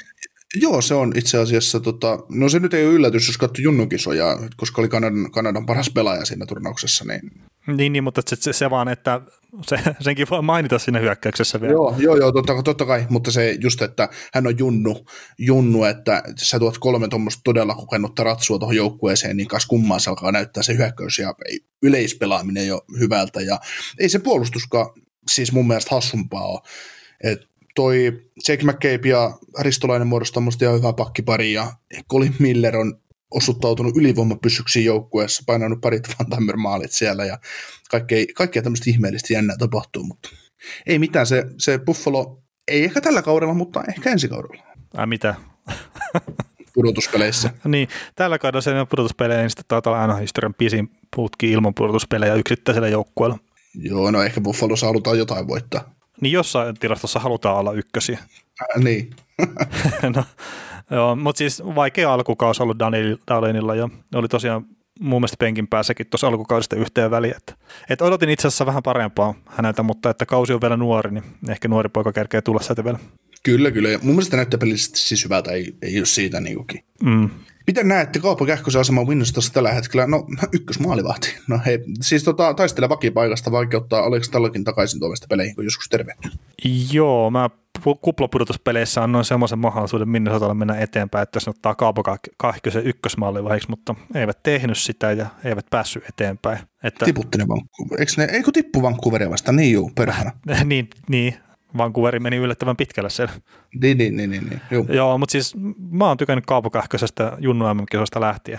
Et, et, ei, ei, siinä, mutta että mä en kyllä ymmärrä maalivahtipelistä sitten yhtään mitään. Mutta uskon kyllä, että on tuon joukkueen ykkösmaalivahti tässä, ehkä jopa tällä kaudella. Niin, Stalokki on helppo pistää var, niin Waversiin, jos siitä sitten onkin. Mm, joo, Toronto voisi ottaa se. niin. Se olisi ihan Toronton näköinen maalivahti kyllä. No. Se No, on yksi häsläjä lisää sen. noissa parempi kuin Hutchinsoni. Kyllä, mutta tota, ei, ei siis ihan hyvin voi riistää Talbotilta paikan ykkösenä. Ei niin kuin, en pitäisi Martmana. Hmm, kyllä. No niin, mitä mieltä olette, saisiko nhl suurta etua siitä, että heillä, oli esi- heillä olisi esimerkiksi apuvalmentaja Euroopasta? Pelifilosofi- pelifilosofia olisi perinteinen amerikkalainen, mutta eurooppalaisella twistillä tai muulla sellaisella. Saataisinko, saataisinko niin sanottu ylivertainen pelikirja luotua näin? Molemmista parhaat puolet. No, tämä on keskustelu, jota käydään koko ajan ja sitä voidaan aina pohtia kuin paljon vaan, mutta, mutta tota, tämä on suomalaista ajattelua, tämä ylivertainen pelisysteemi, koska Suomessa on liian usein ajatusmalli siitä, että NHL-peli on taktisesti köyhää, mutta sitähän se ei ole. Mm, siellä varmaan haetaan erilaisia asioita kuin sitten eurooppalaisessa jääkiekossa monesti. Ja mä sanoisin, että se pelin huomattavan paljon nopeampi tempo ja sitten pienempi kaukolo määrittelee näitä, että miten niitä haetaan sitten erilaisia asioita. Mm. Tuossa oli ö, eräs yö keskustelua jonkun Twitter-käyttäjän kanssa, on tainnut varmaan sanoa tämän podcastissa aikaisemminkin, niin oli siitä, että kun tämä Twitter-käyttäjä puhui, että niin kuin näyttää aika tyhmältä toi, että aina heitetään kiekko päähän, mutta ei vaihdeta kiekon kanssa, niin kuin tehdään Euroopassa. Että eikö se olisi fiksumpaa vaihtaa kiekon kanssa, eikä heittää kiekkoa päähän? Mm, siis tehdään sitä NHL-säkin kyllä. Niin, niin, ja vaihdetaan kanssa, joo, mutta tota, että se, niin kuin sitä just, että aina, että, kyllä, Jalonen pyyhkisi esimerkiksi niin kuin omilla pelisysteemeillä lennöillä jäätä, että pääsisi tuoreena hyökkäämään näin. Mutta siinä on just se, että, että kun se on siellä verissä se päätyheittäminen ja se kovan paineen antaminen, se on tila, tilastofaktaa taas, että, että sen riiston jälkeen, kun sä riist, pyrit riistämään kiekon mahdollisimman lähellä hyökkäys sulle maalia, niin sä oot lähellä tehdä maalin ja kiekoriston jälkeen todennäköisesti tehdä, tai tehdä eniten maaleja. Ja sitten sama, sama on just se, että jos kiekko on vastustajan päässä, kun sä vaihdat, niin ei, ei se vastustaja maaliin silloin tee. Niin ja siis vastustaja vaihtaa monesti samaa aikaa. Mm. Ja sitten on just se, että jos joku joukkue tässä nyt ruvetaan tekemäänkin sillä että, että, tota, että tehdäänkin epä, epähuomiossa, niin kuin Suome, Suomessahan sä et näe kovaa karvausta pakkeihin, tai voidaan puhua kovasta, että tämä joukkue karvaa tosi kovaa, mutta sehän ei oikeasti karvaa siis sillä kun NHL-joukkue karvaa, niin, niin, niin jos NHL ruvetaan tiputtelemaan pakeille ja hakemaan, hakemaan viisikkona lähtöä, niin siinä vaiheessa, kun ne hyökkäjät miettii sitä kääntymistä sen punaviivalle takaisin, takaisin siniviivalle, niin siellä on kolme vastustajaa ja repimistä päätehdit siltä puolustajalta ja ottamassa kiekkoa ja tekemässä maalia, että, että se, se olisi tuhoon tuomittua. Mm, mulle tuli mieleen toi vuosien takainen peli Philadelphia Flyers ja Tampa Bay Lightningin välillä – jos Nikokin varmaan nähnyt niitä pätkiä, että itse sitä peliä Olen. katsonut silloin, en kun, katsonut, kun Chris Pronger piti sitä kiekkoa siellä omalla puolustusalueella ja se ootti, että joku karvaaja tulisi. Ja välillä kävi kuikkaamassa, mutta ei ikinä tullut sitten karvaamaan karvaamaan. Ja sehän oli sen Guy Boucherin joku, no trappi. Hän se ilmeisesti on, mutta se keskialueen puolustuspelaaminen, että siinä oli hirveän tiukat säännöt. Ja sitten tällä tavalla tämä nostettiin tikun nokkaan tavallaan tämä homma sitten NHL-tasolla, että Flyers ei vaan lähtenyt hyökkää ollenkaan, kun ne ei ruvennut karvaamaan. Ja siis jääkiekossahan on muistaakseni semmoinen sääntö, että kiekkoa pitäisi pelata niin sanotusti eteenpäin koko ajan. Tai että sä et saa jäädä esimerkiksi sinne maalin taakse kahdeksi minuutiksi odottaa, että se vastustaja tulee sieltä. Et nyt en ole ihan sata varma, mutta muistaakseni jääkiekossa on tämmöinen sääntö. Että tava- no, tavallaan niin sääntöjen puolestakin se niin kiekon pitäisi koko ajan olla menossa kohti kumpaa jompaa maalia. Mm. Ja siis mä nyt en tarkoita sitä, että saa tehdä jättösyöttöjä ja näin, mutta että ymmärrätte varmaan sen pointin. Mm. Niin varmaan siinä on just se, että sä et saa niin kuin tahat sillä tavalla että kulutella kelloa yhtään sen enempää vartoilemalla oman maalin takana, että totta kai sä saat kierittää vaikka heitellä oma maalin takaa syöttöä omalle siniselle takaisin, jos sä tykkäät. Ää, niin, niin, ja sitten sitä, siis se on ainut kerta, mitä mä muistan, että tätä sääntöä on käytetty jollain tasolla, niin on just tämä Flyers ja Tampa välinen peli. Että tuomarithan vihati sen pelin poikki. Mm, parikin kertaa. Niin, ja sitten ihmeteltiin, että minkä takia. No sen takia, kun kiekon pitäisi liikkua. Ja no sitten tämä niinku, pelikirja-ajattelu ja, ja muu, niin heitetään nyt vaikka Karolina Harrikeen, sitähän pidetään ää, kiekollisesti taitavana joukkueen. Ja no sillä saattaa olla esimerkiksi, jos ruvetaan laskemaan näitä, että montako kertaa ne menee pelin aikana alueelle, niin se saattaa olla kärkipäätä NHL niistä. Mutta se on myös NHL kärkipäätä siinä, että miten monta kertaa sadasta se heittää kiekon päätyyn. Et se oli joku viime kaudella tai 50 prosentin kieppelä se päätykiekkojen käyttöprosentti Karolina Harrikensillä. Mutta se, mikä siinä on tärkeä juttu, niin on se, että se oli yksi NHL parhaita joukkueita karvaamaan sen kiekon sitten sieltä puolustajalta pois. Ja sitä kautta hän halusi luoda niitä maalipaikkoja. Mm. Ja sitä kautta tosiaan ainakin pohjois-amerikkalaisessa jääkiekossa tehdään pääosa maaleista, että se tehdään muutamia sekuntia sen jälkeen, kun kiekon hallinta on vaihtanut omistajaa. Että se se sitten, että onko eurooppalaisessa pelifilosofiassa juttuja, mitä voisi viedä Pohjois-Amerikkaan, niin on varmasti, mutta siellä on tälläkin hetkellä yksi eurooppalainen päävalmentaja Buffalossa, ja siellä on ollut eurooppalaisia apuvalmentajia kyllä myös. Chicagossa taitaa tälläkin hetkellä olla Joo, näin on- ruotsalainen. Joo, että ylivertainen ei välttämättä, mutta että kyllä varmaan niin puoli ja toisin voidaan oppia jotain, mutta kyllä mulle vaan pääsääntöisesti tulee aina se mieleen, että kun katson pääsääntöisesti NHL-jääkiekkoa ja jos mä silloin tällöin katson eurojääkiekkoa, niin vähän eri lajeja pelataan. Että se, mm. Se, semmoinen fiilis tulee, että joo, molemmissa pelataan jääkiekkoa, mutta on se, se on niin erityyppistä se jääkiekko. Ja se tempoero on ihan älytön. Niin, niin, ja sitten sä voisit aina miettiä, miettiä kukin, kukin tavallaan, että kaikki, ihan sama mitä sä teet, mitä ihminen tekee, niin se on aina vaikeampaa, mitä nopeammin se tehdään. Niin siksi NHL se peli on nopeata, koska se on vaikeaa. Ja minkä takia sitten jossain SM-liigassa tai KHL tai ihan missä tahansa Eurooppa-sarjassa, niin minkä takia ne kaikista parhaimmat pelaajat on nopeita? No just siksi, kun ne on nopeita, ne kerkee maalintekopaikkoihin, ne kerkee rakentaa peliä, koska ne on ylivertaisia sen nopeuden puolesta, niin se saa sen tilan ja ajan. Siksi mm. ne lähtee NHL, eikä jää Eurooppaan. Ja siksi SM Liigassa pelaa Markus Kankaanperiä ja kumppaneita siellä, siellä pakistossa, kun sillä riittää, että sä nyt jotenkin sijoitut ja toteutat. Eikä sillä, että ne kaverit olisi niin mihinkään meidän aiemmin mainit, mainittuihin höntsälätkäporukkoihin verrattuna, nehän olisi kingejä siellä, mutta siis se suhteessa siihen muihin pelaajiin, niin ne on hitaita. Et se, Niin, ja siis kyllä se pelin fyysisyys ja kaikki se tuo myös se oman kulmansa siihen.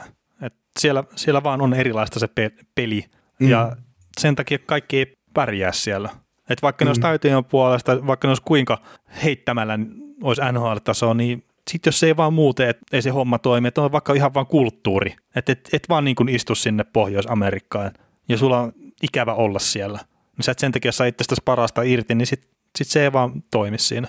Mutta se mm. nyt ei taas tavallaan tähän pelifilosofia- pelifilosofiaan liity millään tavalla. mm. Mutta me ollaan nähty myös Kanadan pelaamassa NHL-miehillä isossa kaukolossa Eurooppa-lätkä, ja ne pyöritteli ihan millään tykkäs Niin, eurooppalaisia joukkueita. niin aika hyvin sillä Pohjois-Amerikan junttilätkällä on kuitenkin menty noissa isoissa turnauksissa. Ja nyt MM-kisoja mä oon lasket tähän mukaan. Ei, ei, ei, ei sitä voida puhua samana, samana päivänä. Että. Ja, ja siis sehän myös, otetaan nyt pelifilosofiasta vielä sen verran kiinni, kun me itse keskusteltiin, tai keskenään keskusteltiin aikaisemmin noista muutama viikko sitten, mutta sehän on pääpointti, että sä voitat niitä pelejä. Ja, ja siis totta kai sä voit laskea tämä niin kiekohallinta ja kaikkea tämmöistä, ne kuuluu siihen, joo, mutta pääasia on, että sä voitat niitä pelejä. Ja joku Doc Setten, niin se sai paljon paskaa siitä, että se pelasi tai pelutti vääränlaista lätkää jää tuolla SM-liigassa. Mutta se silti voitti niitä pelejä ennen kuin se hävisi, jos se nyt ihan väärin muista. Mm. Ja se Suomikin valmenti pronssille Pohjois-Amerikan MM-kisoissa. Mä en sano sitä, että se oli oikea valinta siihen päävalmentajaksi, mutta kun se, että ei ole välttämättä yhtä oikeata tapaa voittaa jääkeikkopeliä. Että se ei ole aina se, että pitää ottaa viivelähtö tai pitää aina hyökkää rintamalinjana tai no mä nyt keksin, tai tuu mieleen, että mikä tähän nyt voisi joku kolmas tai neljäs olla näitä. Mutta se ei ole aina, että on vaan se yksi oikea tapa pelata jääkiekkoa. Jääkiekossa voi voittaa monilla eri tavoilla, ja se on NHLssäkin nähty. Mm. Se peli, millä voitettiin kymmenen vuotta sitten, sillä ei voideta enää tänä päivänä. Mm. Että se mm. elää koko ajan. Niin, ja sitä, sitä modataan sitä peliä. Sitä voidaan pelata myös monella tavalla sitä samanlaista jääkiekkoa. Niin. Mun peruspiirteittäin se on sama. Ja sitten me voidaan aina miettiä esimerkiksi eurooppalaisessa jääkiekossa sitä, kun Suomi menee vaikka MM-kisoihin, niin kuinka monta kertaa me ollaan nähty semmoinen ottelu Suomen maajoukkueelta, vaikka tässä menen, otetaan viimeiset 15 vuotta ajaksi, että Suomi on tappialla jotain Ruotsia vastaan vaikka 2-0. Me, tarvit, me tarvitaan se maali, me tarvitaan se toinen maali, että me voitetaan peli. Sitten me yhtäkkiä huomataan, kun Suomi pyörii kolmilla eikä ne pääse maalipaikoille. Hallitaan kiekkoa, ollaan hyökkäysolla, ei päästä maalipaikkaa. No mistä se johtuu? No sen takia, koska Ruotsi boksauttaa sun pihalle. No, koska ei sieltä laidosta maaleja tehdä. No, mitä sitten, kun ajatellaan NHL, niin kyllähän NHL sekin boksautetaan parhaiten, siis parhaat joukkueet boksauttaa vastustajien pihalle, siitä ei, ei päästä maalintekosektoriin. Mutta helppo tapahan siinä on päästä sillä, että sä lyöt, sä lyöt keskeltä, kiekon päätyy, iskät hirveän prässin, kolme tai kaksi pelaajaa iskee pakistoon kiinni, sieltä pakki pistää paniikissa ränniin, ränniin kiekon tai menettää kiekon, ja sitten saman tien kiekko maali eteen ja tulee maalipaikka.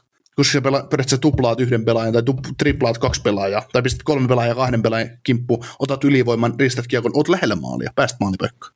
Hmm. Että olisi hienoa nähdä suomalaisessa jääkiekossa myös se samanlainen efekti, että sitten pystyttäisiin muuntautumaan siihen, että vaikka muuten hallittaisikin kiekkoa, niin sitten kun ei, ei se toimikaan, että me ei, me ei kävelemällä päästä hyökkä tai me ei päästä syöttelemällä niin maalipaikkaa, niin sitten yhtäkkiä muutetaan, että ok, että ruvetaan pistää erilainen prässi päälle. Katsotaan, että jos, josko nyt päästäisiin. Eikö toi Ismo Lehkonen puhunut siinä livessä silloin aikanaan sitä, että se haluaisi nähdä tämmöistä munaravikiekkoa myös Suomelta vähän enemmän, tai Suomessa. Että minkä takia mikään liikajoukkue ei lähde siihen Las Vegas-lätkään esimerkiksi, miten ne pelasivat ensimmäisellä niin. kaudella. Niin, siis joo, siitä mun tuli just mieleen, että, että sama asia, mitä just, minkä just sanoit ääneen tuosta Lehkosesta, että se, se just puhuu se hienosti, että riittääkö sitten suomalaisilla pelaajilla taitoisia. Niin, että siis enemmän se on pelilukemista, niin mä se itse kokisin, että missä, niin, missä niin, tilanteessa niin. sä lähdet sitten tekemään sen. Mm. Ja sitten mä, mä en osaa niin hyvin sanoa sitä, että, että se kaukalon koko homma, että va, vaikuttaako se siihen, että kun sitä leveyttä on jonkun verran enemmän. Mun mielestä Ismo sanoi sen silleen, että ei ole mitään merkitystä, mutta että olisiko sillä kuitenkin. Niin, siis se tuo, se tuo sen tietyn lisän siihen. Laitetaan vähän kauempana normaalisti, mutta, mutta mun se huomaa purkukiakoissa kaikista parhaiten. Se, että NHL, jos sä oot maalin takana ja alivoimalla lähdet purkaa ränniin, niin se saa olla tosi hyvä, että sä saat yli viivasta. Hmm. Tässä liigassa se puttaat sen kun maalin takaa rännin kierimään. Siellä saa olla muutama klimppi luntakin siellä rännissä, niin silti se liukuu keskialueelle, kun ei kukaan pakki kerkeä sinne, kun sitten se on se kankaan perä suti tyhjää siinä sakeli keski, keskiviivassa. Ei nyt, jos Markus kuuntelee meidän juttua, niin ei ole, ei ole tota noin. Ei, mutta siis toi on... Itse... on ihan huumoria nyt vai? Joo, joo ja siis, mutta toi itse asiassa just tämä kaiken maailman purkukiekot ja muut, niin se, se miten hyvin ne saa otettu esimerkiksi mailalla alas niitä ilmasta, niin ihan käsittämätön. Et mä niin kuin just tämä suomalainen pesäpallo, että kun on just tämä heitetään vähän ylöspäin ja sitten yrität lyödä siihen palloon, niin kyllä mä nyt yhdeksän kertaa kymmenestä lyö ohi sitä pallosta. Et siinä on mun mm. silmäkäsikoordinaatio. Mm. Mutta tota, oliko meillä tähän pelitapahommaan vielä jotain? Ei varmaan, mä luulen, että me käsitellään tätä joskus tulevaisuudessakin tätä samaista aihetta. Ehkä, ehkä. Mitäs mieltä sitten tuosta Hakanpäin Janista, että tota, kannattaako kyseisen herran peli seurata vai onko, voiko, voiko hän tehdä NHL-uran? No kyllä se voi jonkunlaisen NHL-uran tehdä. Että on ollut kyllä ihan positiivinen ilmestys tässä nyt ensimmäisessä peleissä, mitä on katsonut tällä kaudella Daxilta. Joo, mä näin Daxilta ottelun Arizona Coyotesia vastaan ja kattelin sitä kaksikasia puolustuksen ensin tosi ynnäilee, kuka kohan se mahtaa olla. Sitten mä ai se on Hakanpää. Siis mähän teen aina niin, kun mä katson peliä, niin mä katson ensimmäisen kaksi vaihtokertoa, että mä saan pelaajat kirjoitettua paperille, jos se pelaa, ja sitten vasta rupean, rupean tarttumaan niihin, mutta, mutta tota, koska en halua, en halua spoilaantua mitenkään pelin katsomiselta, että katsoisin kokoonpanot josta etukäteen, tai kirja, odottaisin illalla siihen asti, että kokoonpanot tulisi ja pistäisi yli, mutta tota, Hakanpää, niin mun mielestä niin maksimissaan kolmosparissa voi tehdä halura. Ja nyt mm. se on oikeassa, oikeassa paikassaan, että ei, ei, ei se mun mielestä, ei se Daxiin, Daxiin mitään ihmeempää lisää tuo semmoinen perus, peruspuolustaja. Mun, siis KHL tuossa ollut top 4 puolustaja, mutta NHL maksimissa kolmospari. Mm, siis pikkasen parempi liike kuin olisi, niin olisi paremmat työkalut sitten tehdä parempaa uraa, uraa mutta että ei siis tuossa nyt mitä itse on niitä pelejä, niin ei ole millään tavalla ainakaan negatiivisesti pistänyt silmään, että, että, että jonkunlaisen NHL-uran, mutta että sitten tuleeko 300 peliä täyteen, niin ei välttämättä. Mutta että se, nämä on just näitä, että, että joku 500 peliä NHL esimerkiksi, se on aika paljon. Mm. Joo, ja Hakan päälläkin on se, että kyllä Hakanpää on just niitä pelaajia, että niillä, niillä ei ole sitä fuck you rahaa tai fuck off rahaa niin kuin olemassa, tai he ei ole sellaisia pelaajia, että he vois määrätä sen, että missä he pelaa ja et mm. kauppaa ja tälleen, että Hakanpäähän siis ikävässä tilanteessa, että hänen täytyy joka päivä pelata tosi hyvin ja treenata tosi hyvin. Hänet on niin helppo sivuttaa. Niin, niin kyllä, kyllä. Samanlaisia pelaajia on ihan liika tuossa sarjassa. Mä just kattelin tässä näitä, näitä suomalaisia pelaajia, mitä tuli mieleen, että kun 500 peliä on aika paljon, niin Niko Kapane 397 peliä. Ja pelasi iäisyyden NHL. No siitä se tuntui. Mutta sitten Antti mietti, niin se pelasi vielä vähän pitempään, niin sillä tuli 539 peliä. Mm. Et, et, mutta Niko Kapanen, mä, mä olisin ollut niinku ihan varma, että se on pelannut tota yli 500 peliä, mutta ei. Kuusi vuotta sitten kuitenkin tuo NHL kesti vaan, että neljä vuotta Dallasissa, kaksi vuotta Phoenixissa ja yksi vuosi sitten Atlantassa, niin kuin kaikki muistaa. Kyllä, mutta eiköhän nyt on muisteltu tätä jaksoa tarpeeksi, lähdetään uuteen viikkoon uusiin peleihin. Jes, tehdään näin. Kuuntelit näköjään sitten ihan loppuun asti. Veli ja Niko kiittää. Ensi kerralla jatketaan. Kaukosella edellä podcast.